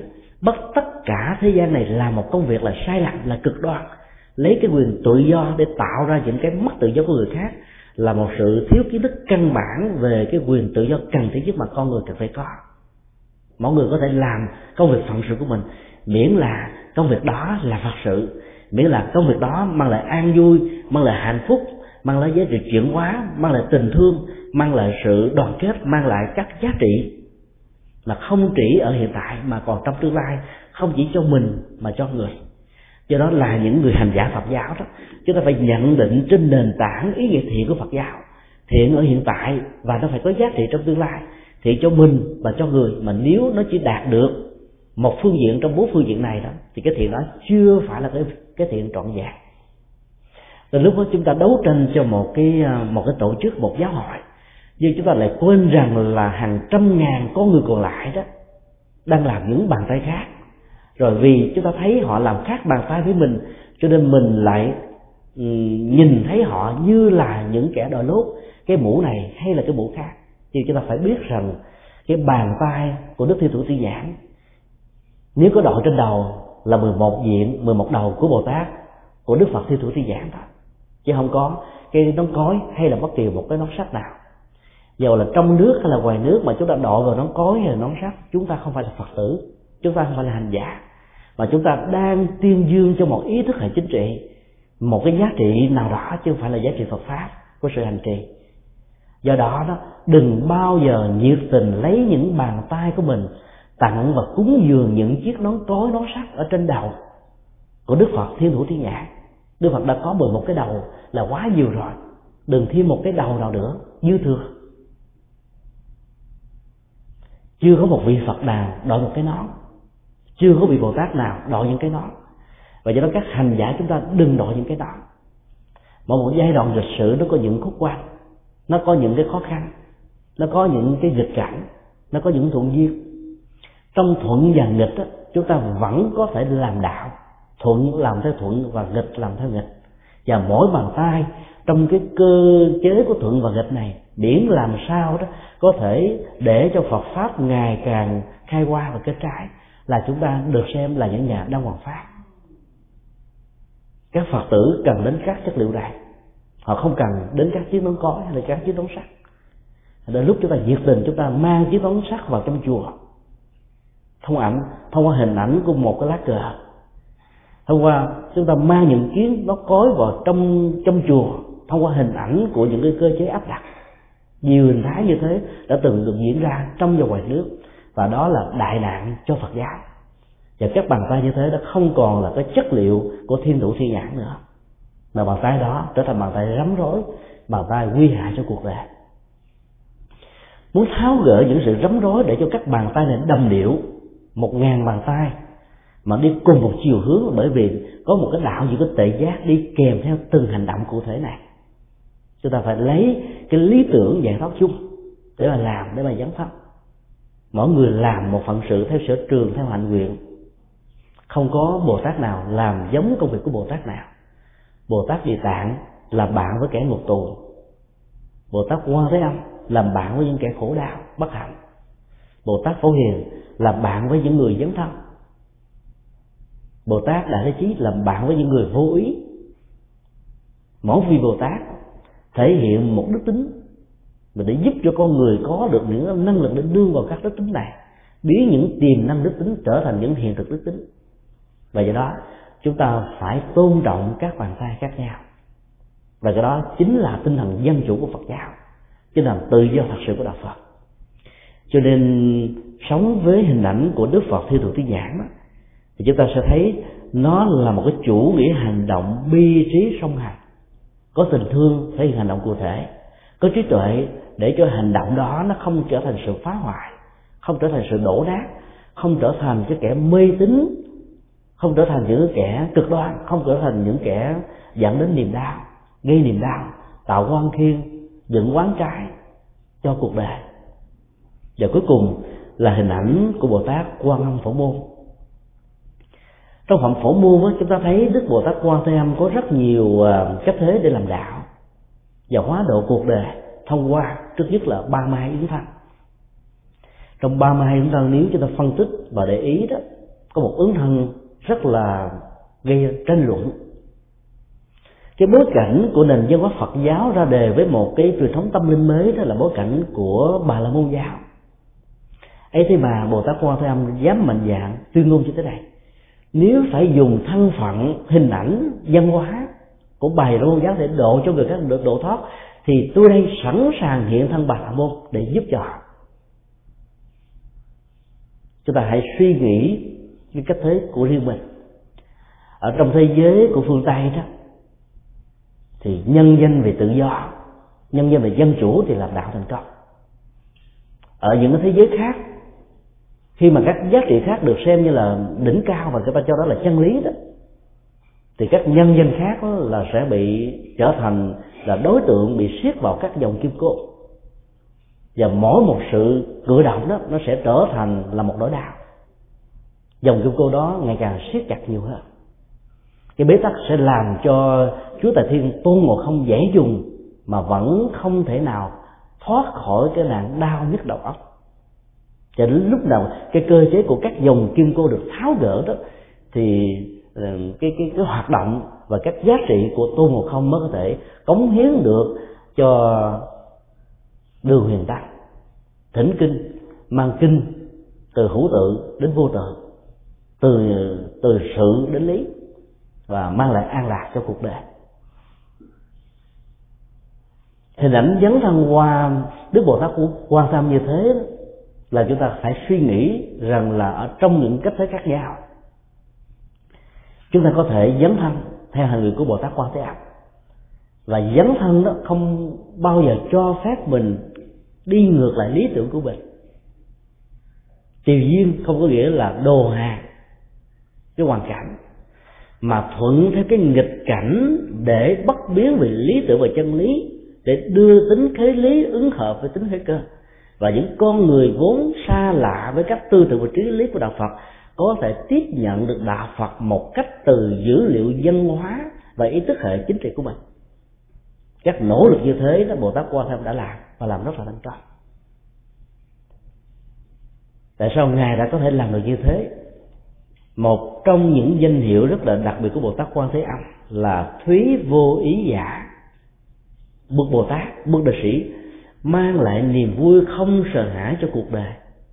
Đây chính là giá trị hạnh phúc lớn nhất ngày 11 tháng 9 năm 2001 tại Hoa Kỳ, sự kiện hai tòa nhà thương mại quốc tế bị sụp đổ đó, nó tạo ra nỗi kinh hoàng, không phải trên mặt đất, mà nó đã chấn động tâm thức và gây sự sợ hãi cho biết bao nhiêu là con người ở trên hành tinh này. Những người ma quốc tịch mỹ đã phải sợ không dám có mặt ở những chỗ đó vì sợ bị trả thù bởi những người theo hồi giáo cực đoan cái con chiếc của sự sợ hãi đó được gieo rất ở chỗ nào thì hạnh phúc và niềm bình an biến mất ở chỗ đó. Nó là lửa thiêu đốt, nó là nước gặp lục, nó là chất gì nó là chất sĩ làm cho con người giàu có ngồi trên đống vàng, đống bạc, gia tài, sự nghiệp, địa vị chức tước, vị thế xã hội, mà vẫn như là đang sống ở trong cái sự cùng cực nhất của hàng băng địa ngục hay là quả thiêu địa ngục cho nên hình ảnh của bồ tát quan thế âm dạy chúng ta là hãy bình thản trong mọi biến cố thăng trầm, vinh nhục, thành công, thất bại, lên voi xuống chó, thuận và nghịch ở trong cuộc đời. Là bởi vì nỗi sợ hãi và kinh hoàng của chúng ta không làm cho hoàn cảnh nó thay đổi được, mà làm cho hoàn cảnh ngày càng rắm rối nhiều hơn. Nỗi khổ niềm đau nó có khuynh hướng là tỷ lệ thuận với cái cường điệu của cảm xúc khi cảm xúc mình càng cường điệu hóa, nó nhiều chừng nào thì nỗi khổ niềm đau nó gia tăng chừng đó. Thái độ vô ý mà bồ tát quan thế âm thức tỉnh chúng ta, bằng trạng thái không sợ hãi này đó, là chúng ta thấy cái sự lông trời lệ đất của nỗi đau đó, như là quả núi tu di chỉ là một hạt cát, chỉ là một hạt bụi, thổi vèo một cái, không còn gì cả.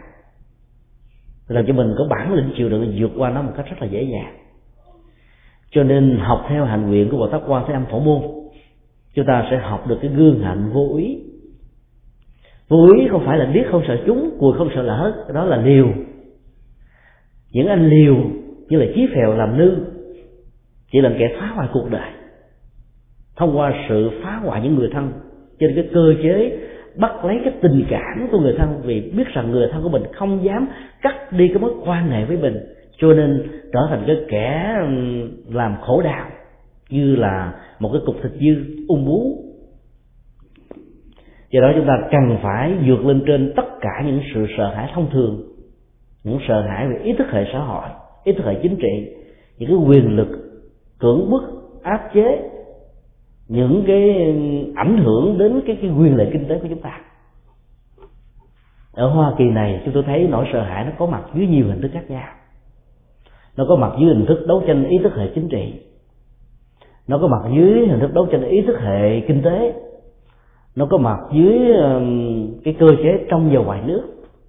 Nó có mặt dưới hình thức trước và sau năm 75 và ai mà được tặng một cách bất đắc dĩ chiếc đóng cói là họ sợ vô cùng. Vì khi mà có chiếc đóng cói ở trong nhà của mình là hết làm ăn gì.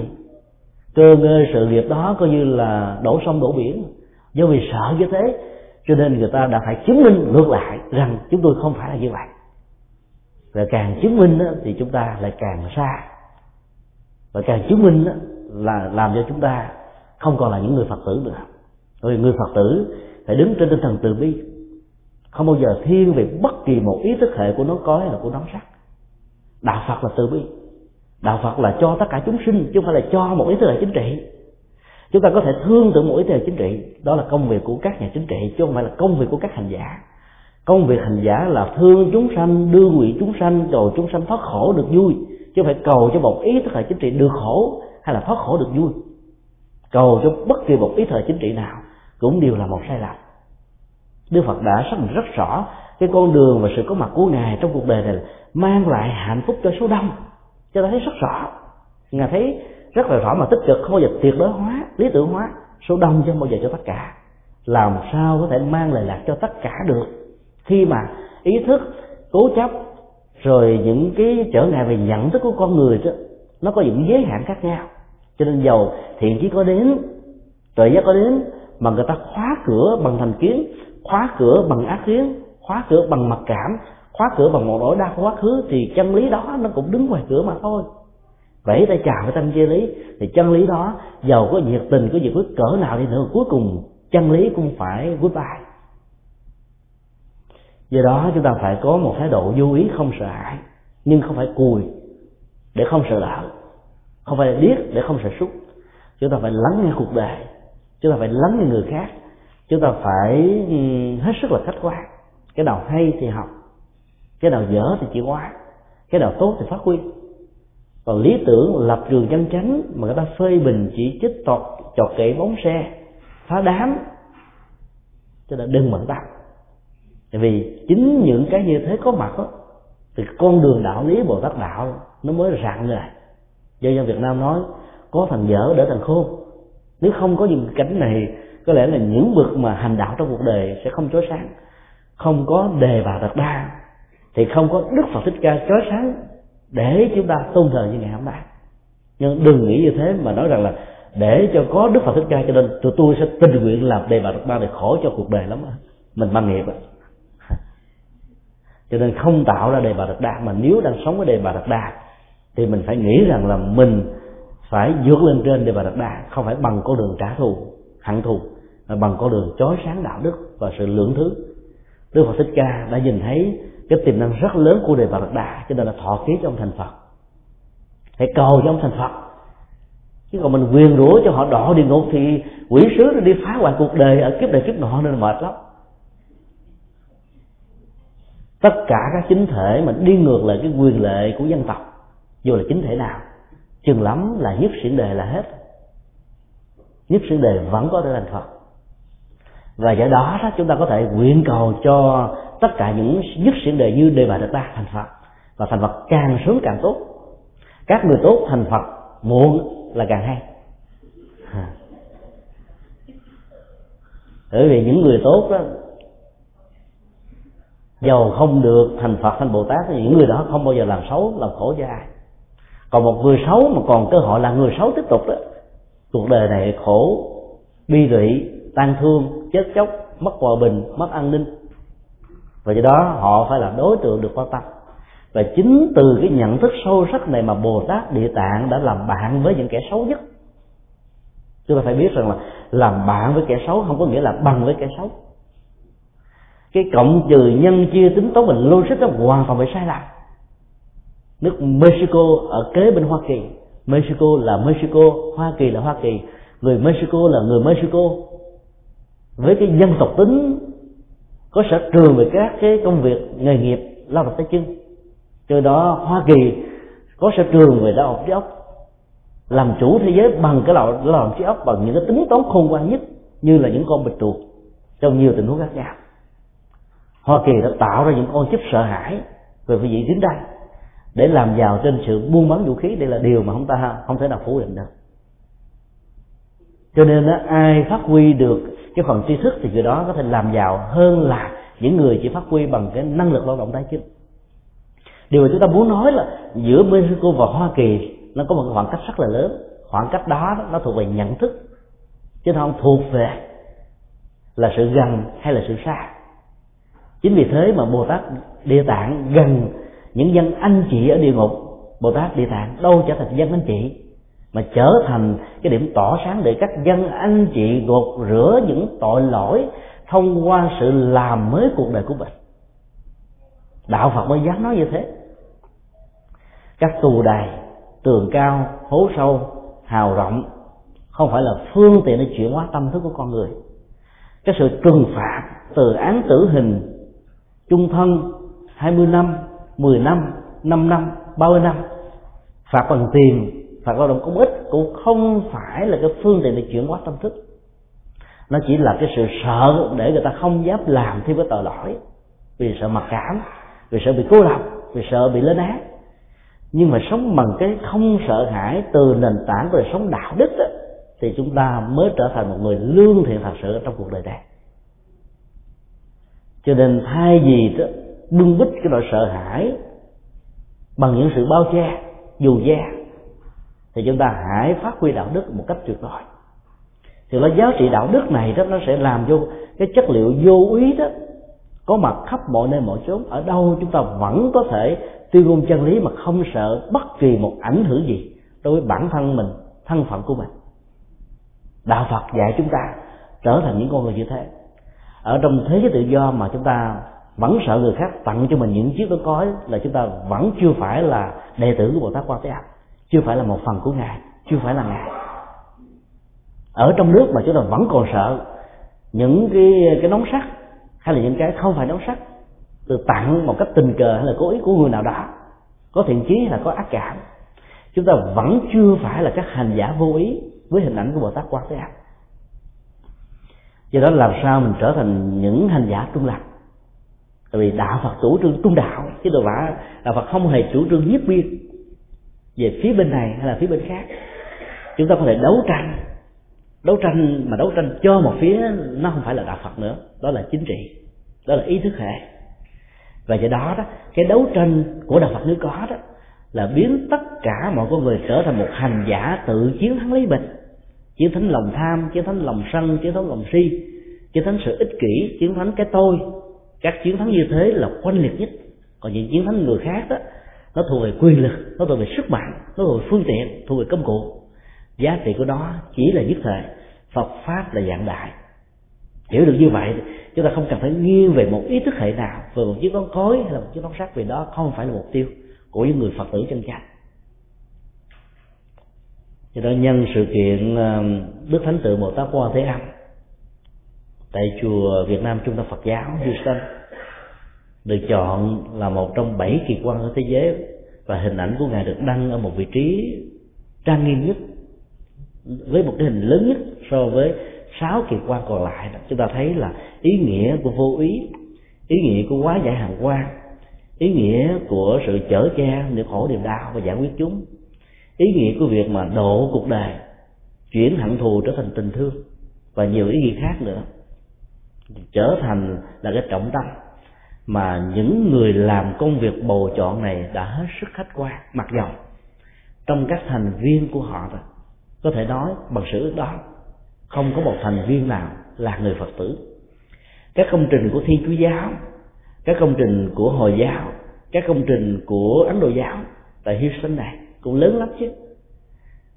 Bằng chứng là sau ngày 13 tháng 7 đó người ta đã in thêm các công trình khác để cho có sự đối chiếu và so sánh và để xác định cái sự chọn lựa của ban tổ chức về cái nghĩa biểu tượng kỳ quan. Và chúng tôi cho rằng lòng từ bi là kỳ quan lớn nhất. Sự vô ý là kỳ quan lớn nhất. Xóa bỏ hận thù là kỳ quan lớn nhất. Và chỉ với các ý nghĩa như vậy, chúng tôi nghĩ rằng tượng bồ tát quan thế âm chỉ có 72 feet với chiều cao 32 mét để trở thành là điểm trở về và hàng ngày có mặt ở đây trong mấy ngày qua chúng tôi đã nhìn thấy rất nhiều người ngoại quốc và người Việt Nam đã đến tham quan thánh tượng này bởi vì ý nghĩa đó của thánh tượng. Như là hết giờ rồi. Thì à, chúng ta kết thúc tại đây.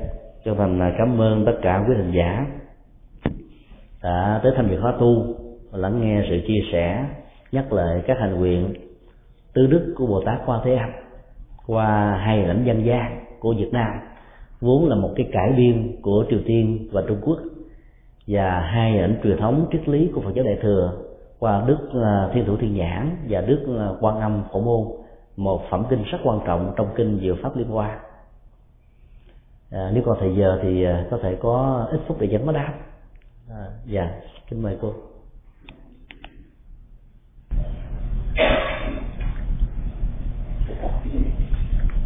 kính bạch thầy Dạ, con có câu hỏi và các thầy hai thì à, con con à, năm nay cũng lại hẳn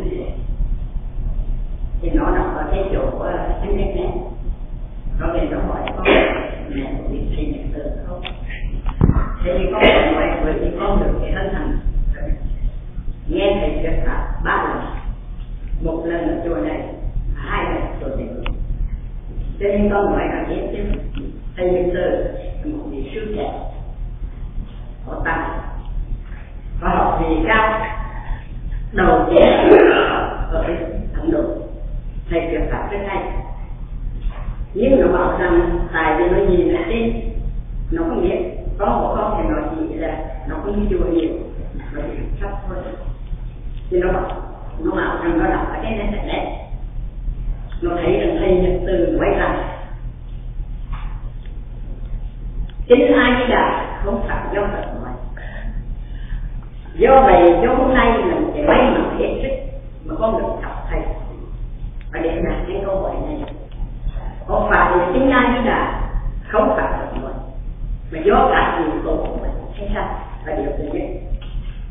Tại vì chính ai di đà có thể nói phật thuyết ai di đà hết. Cũng như về trình độ thì kinh vô lượng thọ kinh quảng vô lượng thọ và kinh a di đà là phật nguồn rồi ngoài ra thì có cái bạc sáng luận là do do bồ tát à, kể thân chúng con đã nghe các thầy dạy như vậy mà bây giờ lại nghe nói như vậy thầy cũng có nghi ngờ. Mà gặp thầy ở đây được nghe thầy giảng là thầy nói để cho chúng con mất để được yên tâm được vững chắc. Hay là vì sao mà chúng con học hỏi chưa hiểu được cái gì dạ cảm ơn bác đã nêu câu hỏi rất là lý thú.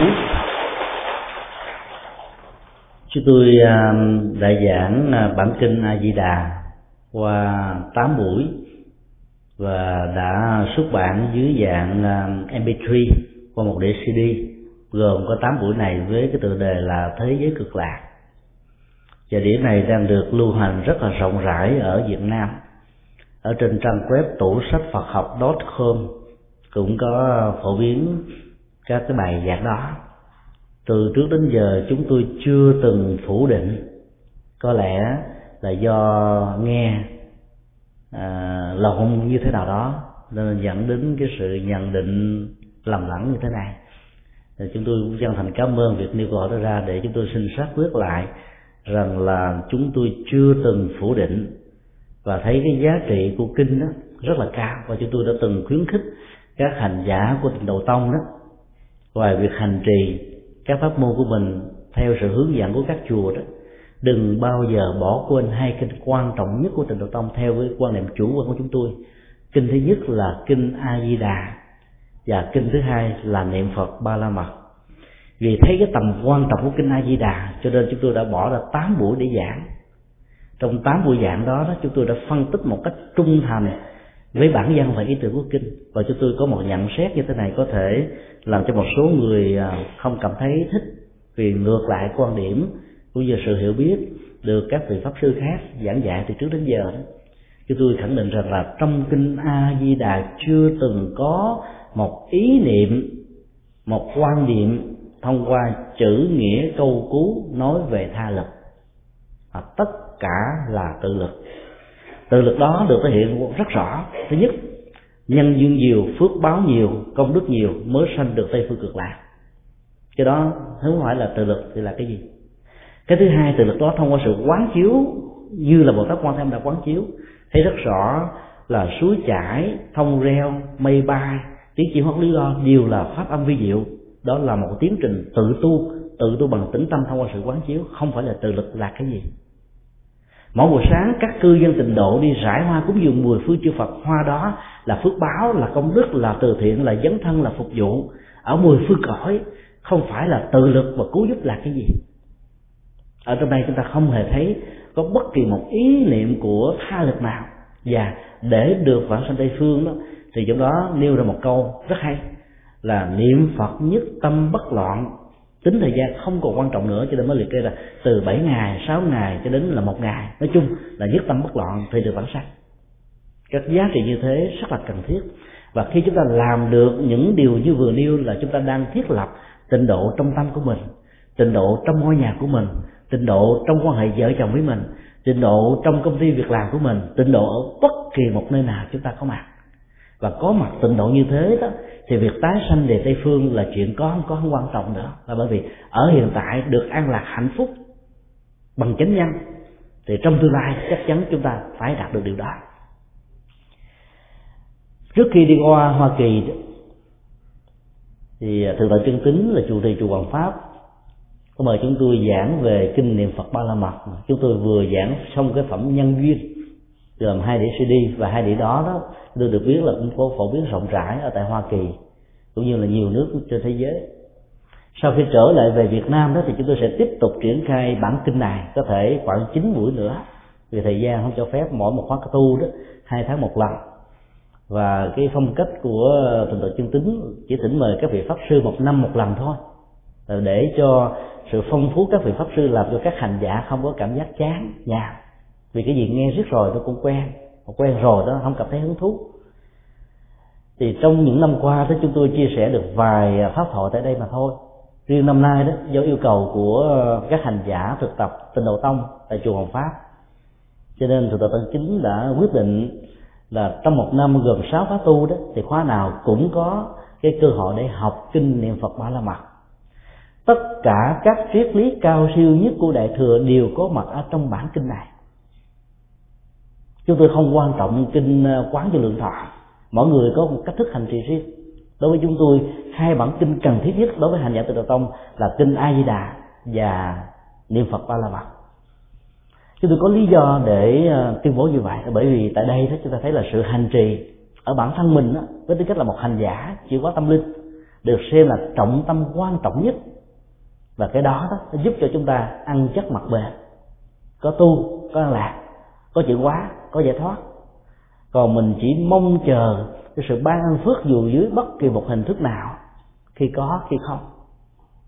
Bằng chứng trong tiến trình đi vượt biên, chúng ta thử kiểm chứng lại. Biết bao nhiêu người đã từng cầu nguyện ở trên các con tàu, rồi bao nhiêu người đã cúng dường cho cá, bao nhiêu người còn sống. Người ta muốn đảm bảo được việc đó, cho nên một chiếc thuyền đi thường có một ông thầy tu, biểu tượng của cầu nguyện biểu tượng của may mắn. Và rất nhiều thầy tu cũng đã bỏ mạng, cúng dường cho cá. Chùa giác hội chúng tôi có đến hai chục thầy đi dược viên phân nửa trong số đó đã trở thành ừ, nuôi cá. Bố thí cúng dường một cách bất đắc chỉ thôi. Và do đó đó, sự cầu nguyện chúng tôi nói chỉ là một chất xúc tác cần thiết để cho các giống hạt nhân phước báo được trổ quả. Còn ai không gieo trồng hạt nhân về phước báo mà cầu không đó thì nỗi khổ niềm đau nó cũng hoàn là nỗi khổ niềm đau. Còn nếu mà mình theo do theo do không gieo trồng phước báo mà cầu mà được đó thì bồ tát và phật sẽ còn có phân biệt đối xử thôi à. Mà nếu còn có phân biệt đối xử thì đâu được gọi là từ bi. Từ bi là không phân chia đối tượng không phân biệt đối xử. Tất cả mọi chúng sinh dầu là người thuận hay là nghịch của mình đều là đối tượng để được hưởng cái chất liệu an vui hạnh, hạnh phúc thông qua sự hỗ trợ bằng phương pháp và sự thực tập chính là cái điều kiện tiên quyết mà người đó cần phải thực tập cần phải thực hiện và trải qua. Cho nên à, nhân tiện đây chúng tôi xin đính chánh lại rằng nếu ai nghe do người khác đồn đãi thì biết rằng đó là một cái sự đồn đại không có cơ sở.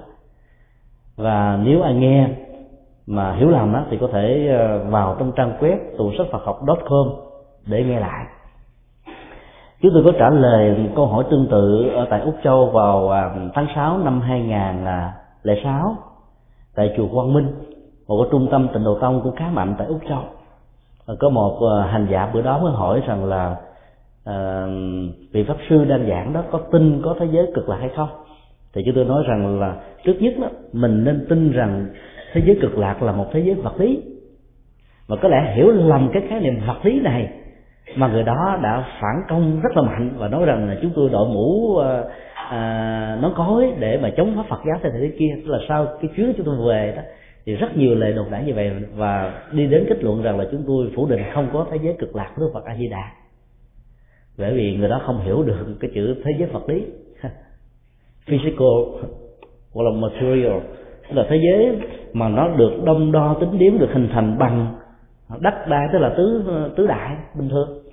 Mặc dầu cái tứ đại trong thế giới cực lạc đó, được miêu tả là bảy báo, vàng, bạc, ngọc, ngà luân ly lưu ly san, hô hộ phách trân trâu, toàn là học báo không lúc đó chúng tôi có nói thêm câu như thế này. Nếu thật sự đó, mình hiểu theo nghĩa đen đó, thì cái thế như thế nó khó tồn tại được lắm. Tại vì các quặng vàng quặng bạc, ngọc, ngà, châu báu đều là những quặng độc đó. công dân công nhân của quặng vàng nó sẽ chết sớm hơn là người bình thường. Người đeo vàng thì được hạnh phúc à, được cái giá trị thẩm mỹ được quý trọng nhưng mà người tạo ra nó thì tuổi thọ rất là ngắn. Cho nên chúng ta phải hiểu cái lớp nghĩa bóng ở trong kinh là quan trọng hơn là lớp nghĩa đen. Chứ mình hiểu đó là một thế giới mà toàn là ngọc ngà cho báo còn làm sao nó dính kết với nhau được phải không à nó cũng phải có đất đát chứ. Do đó phải hiểu hai lớp ý nghĩa. Dĩ nhiên hiểu theo lớp nghĩa đen vẫn ok vì nó dẫn đến con đường hành trì rất là nhanh. Nghĩa, hiểu theo nghĩa lớp bóng đó thì mình sẽ tiếp cận những cái giá trị mà mỗi một sự giải mã chính xác nó nó sẽ làm cho mình hành trì một cách miên mật hơn, tinh tấn hơn chứ mà tin đức phật bằng niềm tin, mà tin đức phật bằng trí tuệ. Chưa có đạo phật dạy chúng ta là tin bằng trí tuệ thôi. Nó hơi mâu thuẫn về ngôn ngữ, đã tin là không có trí tuệ nữa, đúng không ạ? Tin có nghĩa là cái gì mình ta chưa biết. Chúng ta phải đặt cái cái uy tín của cái người nói cái này ra cao hơn là những kiến thức mà mình có cho nên mình mới tin người đó nói những cái gì ra là sự thật. Vì người đó chưa bao giờ quịch chúng ta chưa bao giờ lừa dối chúng ta chưa bao giờ uh, vì cái mục đích ừ, cá nhân nào đó cho nên chúng ta tin. Cho nên tin đồng nghĩa với cái là đặt sự bên hơn su mai rủi trên người khác. Nhưng đạo Phật dạy chúng ta một khái niệm hoàn toàn mới tin bằng trí tuệ. Đến để mà thấy khảo sát nhận định đánh giá trải nghiệm rồi khi nào có kết quả chúng ta mới hãy tin sao. Cứ làm thử trước đi. Kết quả rồi nó sẽ thấy liền. Do đó chúng tôi chưa từng phủ định đó chúng tôi vẫn đặt ra rằng là chắc chắn sẽ có một cái thế giới bằng vật lý tức là nó có một cái hành tinh đàng hoàng. Vật lý tức là hành tinh đấy. Do đó những lời à, đột đó thỉnh thoảng dẫn đến tình trạng là tam sao thất bổn.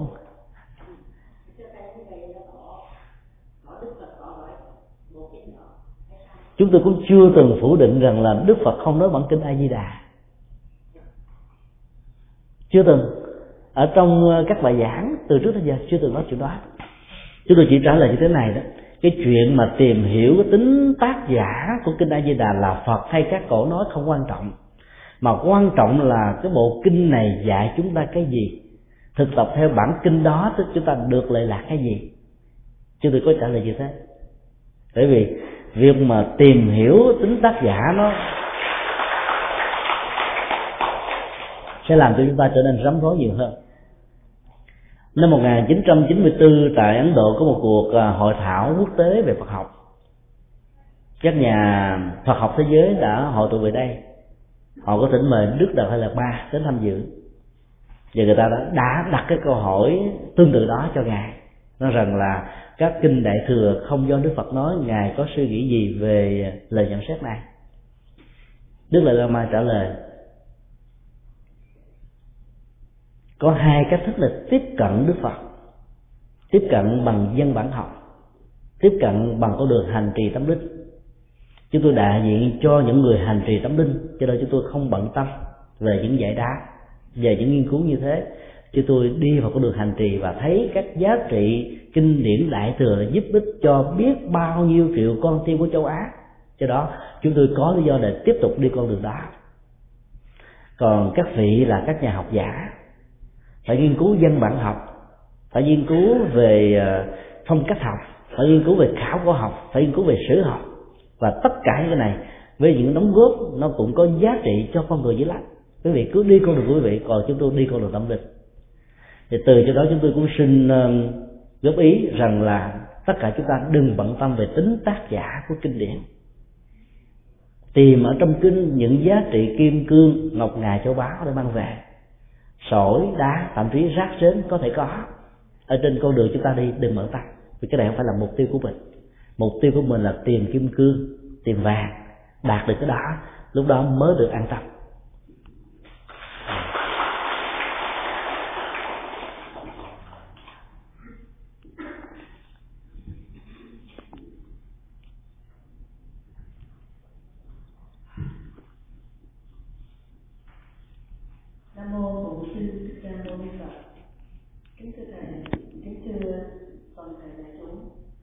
à, con cũng có nhân viên là thời gian qua cũng được à, đạo hữu phật tử của các nơi cho con xin được nghe ban kinh thầy giảng trong những năm vừa qua. Nhưng mà riêng là gần kiếp là tối hôm qua ở thiền viện bên Đăng quan và hôm nay con được à, mặt đối mặt để uh, diện kiến được thầy.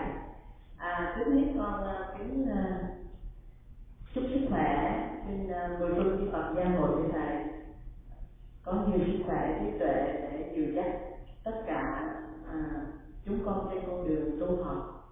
À, sau nữa là thưa qua lời bác hỏi về quyển kinh của à, thầy vừa giải thích về kinh A Di Đà. Thì trong tay con đang có ba cuốn kinh cũng như là thầy biên soạn nhưng con thưa đại chúng rằng là cho con được à, nói một đoạn cuối cùng của cái cái quyển sách kinh hai di đà của thầy biên soạn thì à, thầy có, nó rất là có nhiều ý nghĩa. Ý nghĩa kinh hai di đà còn được gọi là kinh thế giới cực lạc giới thiệu một mật về một thế giới vắng bóng hoàn toàn về khổ đau, buồn phiền và sợ hãi.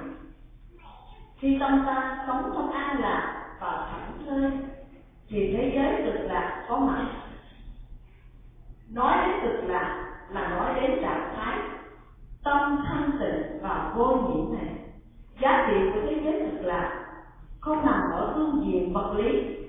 mà nằm ở chiều kích tâm linh của con người thánh thiện. Do đó, xây dựng tịnh độ là xây dựng tâm thánh thiện, chánh niệm và tỉnh thức có chánh niệm là có tịnh độ, có hiểu có từ đi hiểu xã là có tịnh đạo nói chung, tịnh độ và thực là có mặt trong các hành vi thánh thiện và đạo đức của mỗi con người chúng ta. Đó là bài này làm cho thầy nhật từ cái bản kinh a di đà đó vừa được nhắc lại chúng tôi mới nhớ. Ờ, hiện tại cái bản kinh này đó thì à, đã được lưu hành 46.000 bản với hình thức ấn tống một cách chọn lọc ở tại Việt Nam ở trong vòng mấy năm qua do chúng tôi dịch và giới thiệu. À, bản kinh à, cũng đã được à, nhạc sĩ võ tá hăng phổ nhạc. Và bản nhạc về kinh A Di Đà này cũng đã được ứng dụng một cách thử nghiệm tại Việt Nam ở các đám tang có duyên với chùa giác ngộ đó thì chúng tôi đều tặng cái bản nhạc và yêu cầu đó thân bằng quyến thuộc của các hương linh đó lên mở bản kinh này ra nghe để cái không khí của tan tóc đó nó giảm bớt đi bởi vì đạo Phật không cường điệu quá tan tóc. Mà nhìn thấy tan tóc đó như là một cái phương tiện để phản tỉnh đó, để tỉnh thức thôi. Do đó đó sự thử nghiệm đầu tiên đã được thành công tức là cái không khí buồn, chán, đau, thương nó nó không còn nặng nữa. Bởi vì các nhạc điệu du dương trầm bổng đó sẽ làm cho những người còn lại nó có cảm giác rằng là người thân của mình đi về thế giới tây phương, có gì đâu mà phải buồn. Và do đó chúng tôi xin đề nghị đó, mỗi khi mà tới các đám tang đó, thay vì mình đề là thành kính phân ưu, nếu mình biết đó là một hành giả tình độc tông, có đi thực tập mỗi một kỳ chủ nhật uh, thứ bảy như thế này tại chùa Việt Nam đó quý vị cái đề là xin chiêu vui công đức. Lúc đó ai nói uh, cắt cớ nó làm thầy Phật tử cũng suối. Sanh về tây phương mà đi đi chia buồn sao được? Chết đi sanh về tây phương phải chia vui. Các hành giả mà thực tập lâu năm đó mà khi qua đời chúng ta phải nói là chia vui. Đó là đừng có để cho cái tăng tốc nó trở thành một cái nỗi ám ảnh đối với chúng ta. Dạ, kính thưa thầy con cho con xin một, một phút nữa có nghĩa là là xin kính thưa cầu thầy đại chúng à, hôm nay con có những quyển sách này trong tay. Nếu mà sau buổi học và hồi bác con trai hôm nay nếu uh, kính quý bác quý anh chị có cần những để mà nhận làm cũng như uh, trong cuốn sách của gia đình của mỗi phật tử uh, cư sĩ tại gia mình đều có thì uh, cho con xin địa chỉ và con sẽ gửi đến tận nhà. Tại vì là Phật thì con cũng không biết thầy. Con là đầu tiên được gặp thầy hôm nay. À, ngoài ngoài ra thì ờ, chúng tôi còn có dịch kinh ờ, phổ môn quan thế âm, kinh địa tạng, rồi ờ, hồng danh sám hối, rồi sám hối lục căn rồi nghi thức phật đản, rồi nghi thức chu lan, rồi kinh tụng hàng ngày rồi kinh tụng hàng ngày này là bản kinh dày nhất, nó gồm mà một ngàn không trăm ba mươi hai trang, chứa đựng 49 bài kinh căn bản của hai truyền thống Phật giáo Nam Tông và Bắc Tông. Trong số đó nó 35 bài kinh đầu thuộc về Nam Tông, gắn liền với à, nhân thừa. Và nó là cái cẩm nang để hỗ trợ cho đời sống à, tình yêu, hôn nhân, hạnh phúc, gia đình tề gia trị, quốc bình, thiên hạ. Tức là những giá trị mà người tại gia không thể thiếu. Còn à, 14 bài kinh càng là còn lại đó thì dạy về các cách thức tĩnh tâm, chuyển hóa, tu tập của Phật giáo Đại thừa để nâng cái mức độ tu ở cao hơn chút xíu do đó các bản kinh này nó cũng rất là cần. Nếu mà ai có nhu cầu đó thì ờ, thì chúng tôi sẽ có thể gửi qua. Hiện tại, ở tại Santa Ana đó có một cái điểm chứa đựng các bản kinh này và tại Houston này cũng có chứa đựng các bản kinh này. Thì ờ, các bản kinh khác lần lượt sẽ được xuất bản. Ví dụ như là lương hoàng sám, tự viên tỳ sám là chúng tôi đang dịch lại và sẽ được xuất bản. Sự dịch lại mới này nó nó đi theo cái phong cách tứ tự và gieo vận ở cái cước phận đó để giúp cho người đọc tụng dễ dàng đương theo cái nhạc điệu của của của cái cấu trúc tứ tự đó, dễ dàng thuộc và hành trì dễ hơn do đó là chúng tôi hoàn toàn không có, không không không không có phủ định thế giới cực lạc, mà rất là tuyên dương tuyên dương với một hình thức à, một cái hình thức à, giống như bao nhiêu việc khác đã từng tuyên dương vậy thôi dạ. yeah.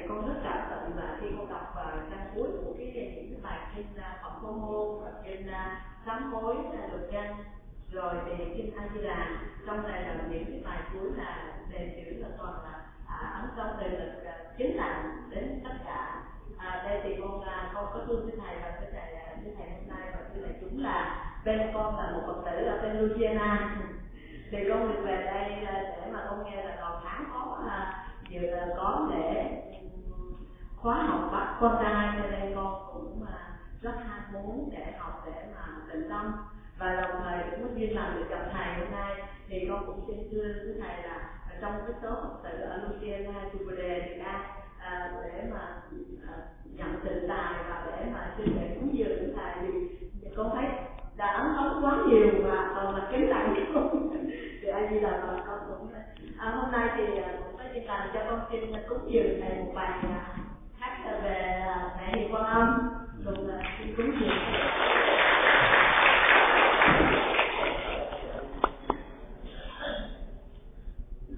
cứ ngồi xuống cho thoải mái.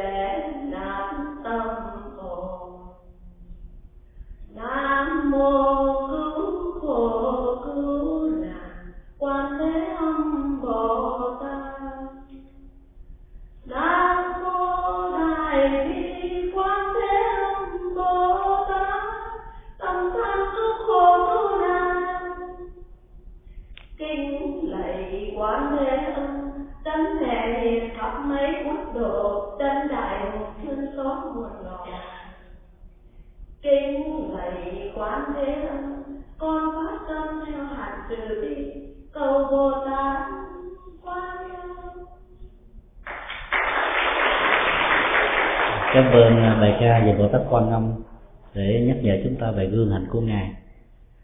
Thì có lẽ là mình là kết thúc để à, sau đó quý vị cùng. Dạ dạ cảm mời cô.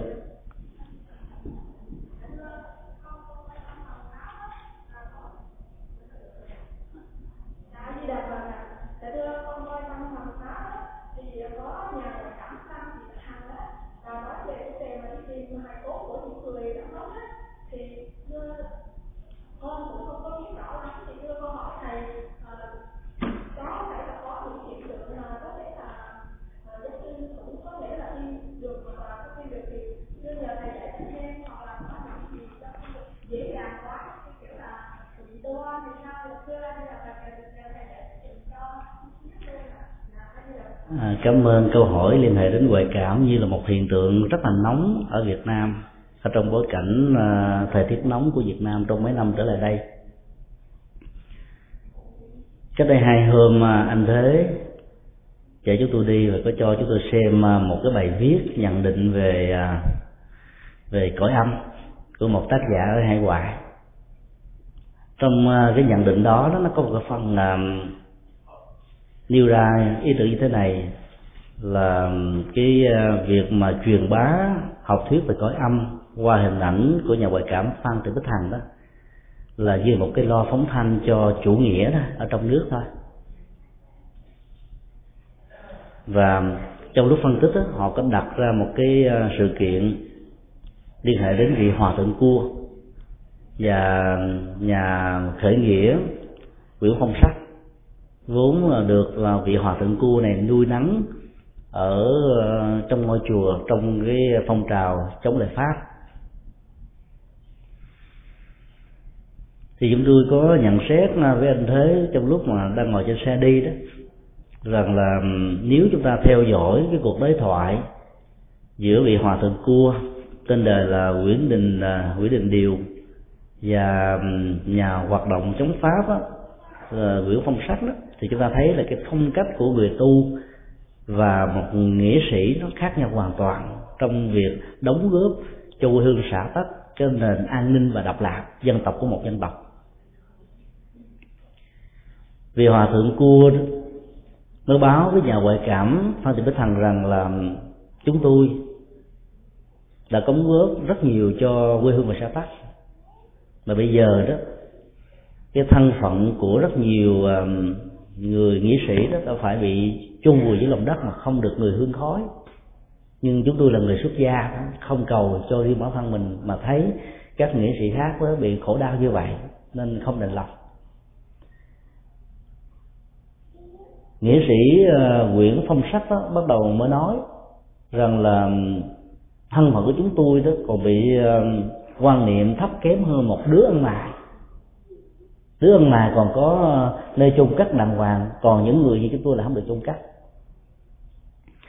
Là bởi vì mà khi đi tìm ờ, xác của hai vị này đó, nhà hòa cảm phan từ đức thần ờ, có được cái năng lực thấu thính, đối thoại và nghe được âm ba, âm sắc của các hương linh. Cho nên mới lập lệ cho những người có mặt mà lúc đó nó có rất nhiều thành phần khác nhau. Người ta không tin phan thị đức thành pháp tốt. Nếu chuyện đó có thật thì sao? Và người ta đã làm. Là bằng cách là dựa vào cái sự thông ngôn của nhà ngoại cảm phan thị bích thành mô tả về những cái diễn biến để dẫn đến cái sự tin này là có thật. Cái vị đó nói rằng là chúng tôi đang bị chôn vùi dưới hai cái hầm phân. Làm sao có hai hầm phân đâu? Tất cả nhìn tứ phía đâu thấy à? hầm phân chỉ thấy mấy cái nhà sơ sát thôi. Thì tới những cái khu nhà sơ sát đó đi tìm một lúc rồi mới nhìn thấy rằng có một cái nhà, hai căn nhà nó sát vách với nhau. Và hai cái nhà cầu tiêu nó sát vách với nhau. Thì ờ, các vị đây mới nói rằng đúng, đây là cái chỗ mà chúng tôi đang ở. Đào xuống ờ, khỏi hai cái hầm phân này thì thấy xương và cốt. Nhưng mà làm thế nào để biết đây là là là hòa thượng cua? Tức là nhà nghĩa sĩ ờ, nguyễn đình điều. Và đây là nhà nghĩa sĩ ờ, nguyễn phong sắc. Thì hòa thượng cư có nói đó là lúc mà tôi đi theo ờ, nghĩa quân đề thám đó, thì tôi có một cái tẩu. Đã từng hút thuốc và uống rượu chung với đề thám này. Và khi tôi chết đó, cái tẩu đó vẫn còn nằm ở bên cái đầu gối đó, mang theo mà. Thì khi đào xuống, cái tẩu còn nằm nguyên ở đó. Áo quần đã bị tan nát rồi thịt đã trở thành tro bụi xương vẫn còn. Chúng ta chưa có được những cái máy hiện đại đo được C carbon 14 để biết được cái tuổi thọ và cái cái cấu trúc à, DNA của cái người xưng rằng ờ, cái, cái uh, họ chính là các hài cốt đó. Nhưng ít nhất thông qua các cái mô tả về sự kiện và dữ liệu đó mà những người thân bằng quyến thuộc có mặt như là những nhân chứng đó cảm thấy không có một cái sai suất nào mà cái tẩu không, rồi những cái mô tả không thì chúng ta thấy ớ da gà thôi à. Rồi tìm nó được cái vị trí của những cái đó mà nằm ở trên hai cái cầu tiêu nữa, làm sao mà chúng ta trói trói cãi với đâu được. Điều mà chúng ta đáng quan tâm đó là cái lời đề nghị của ờ, hòa thượng cua, đó là xin tất cả những người còn sống hãy nhớ ơn những người nằm xuống mà là bàn thờ cho họ một cách đàng hoàng. Người tu chúng tôi không cần như thế, nhưng những người không có tu không có đó là một sự uất hận cho nên người ta đã lập một cái bàn thờ. Vì nể hòa thượng cua. Vấn đề đặt ra phức tạp hơn là tại sao là hòa thượng mà lại chưa được siêu sinh? Chứ tôi có trả lời như thế này là bởi vì ờ, hòa thượng cua là nhà khởi nghĩa thôi chiến sĩ thôi chứ không phải là một nhà sư thật sự. Sau khi bị pháp bắt rồi không còn ở chỗ ẩn náu đâu hết á, cho nên ông mới vào trong chùa cạo đầu, mặc áo nhà sư, để cho pháp không có để ý mà hoạt động chính trị mới có thể được diễn ra một cách tốt đẹp. Dĩ nhiên là khi mà khoác áo nhà sư như vậy đó, thì mỗi ngày phải tụng kinh, phải gõ mỏ, phải không? Mà khi tụng kinh, gõ mỏ, thì mình phải hiểu được kinh phật không? không hiểu ít, không hiểu nhiều thì cũng hiểu ít. Cho nên cái chất liệu phật pháp bắt đầu nó thấm từ từ, nó thấm từ từ. Nguyên do mà không có đi tái sanh được đó là bởi vì người ta chưa buông bỏ được hoặc là cái uất hận, hoặc là cái sự không an tâm. Đối với những người mà tham gia các cuộc chiến đó, thì cái nỗi niềm của họ là gì? Mong sự khải hoàn có mặt ở trên quê hương. Và cái chết đã diễn ra trước sự khải hoàn. Cho nên cái nỗi niềm lo canh cánh và nao náo trong lòng đó làm cho họ phải bám lấy cái trận địa bám lấy cái chiến trường, bám lấy cái xác chết, bám lấy cái nơi mà mà mà cái chết được diễn ra. Họ không muốn đi. Biết bao nhiêu người lính dầu là ở bên này hay ở bên bên kia, đã từng viết những cái lá thơ rất là đậm đà tình thương yêu với vợ và con, với là cha mẹ của mình. Em ơi, hãy chờ anh. Ngày trở về rất là gần con ơi, hãy chờ bố. Bố sẽ về. Hạnh phúc gia đình ta sẽ được đoàn tụ cha mẹ ơi, hãy chờ con con sẽ về. Con sẽ lo cha mẹ ở tuổi già. Người thân ơi, hãy chờ tôi tôi sẽ trở về. Và bao nhiêu người viết những lá thơ như thế đã có cơ hội trở về lại gia đình của mình để đoàn tụ được hạnh phúc. Cho nên cái nỗi đau đó đã làm cho họ chết mà không đi được. Cái uất hận đó nó có mặt. Làm cho họ đó cần phải có được những nỗ lực của các nhà tâm linh để giải quyết các bế tắc này do đó đó, nếu chúng ta dựa vào cái cái cái câu chuyện được tác giả nêu ra để tạo ra một cái phản biện rằng đây là một chiêu bài để tuyên truyền mê tín dị đoan cho một chính thể nào đó, chúng ta thấy nó vô lý. Nói như đó là tố cáo chính thể chứ không phải là tuyên truyền chính thể. Chúng tôi đã chết nằm xuống như thế này mà các ông không quan tâm, các ông không đốt nến, và các ông để cho phân dội lên đầu chúng tôi, làm sao làm là tuyên truyền được? Đó là tố cáo. Và do đó đó cái hiện tượng này trở thành như là một nỗi sợ hãi một sự dè dặt của chính phủ. Trong mấy năm trở lại đây đó thì cái trung tâm uh, nghiên cứu tìm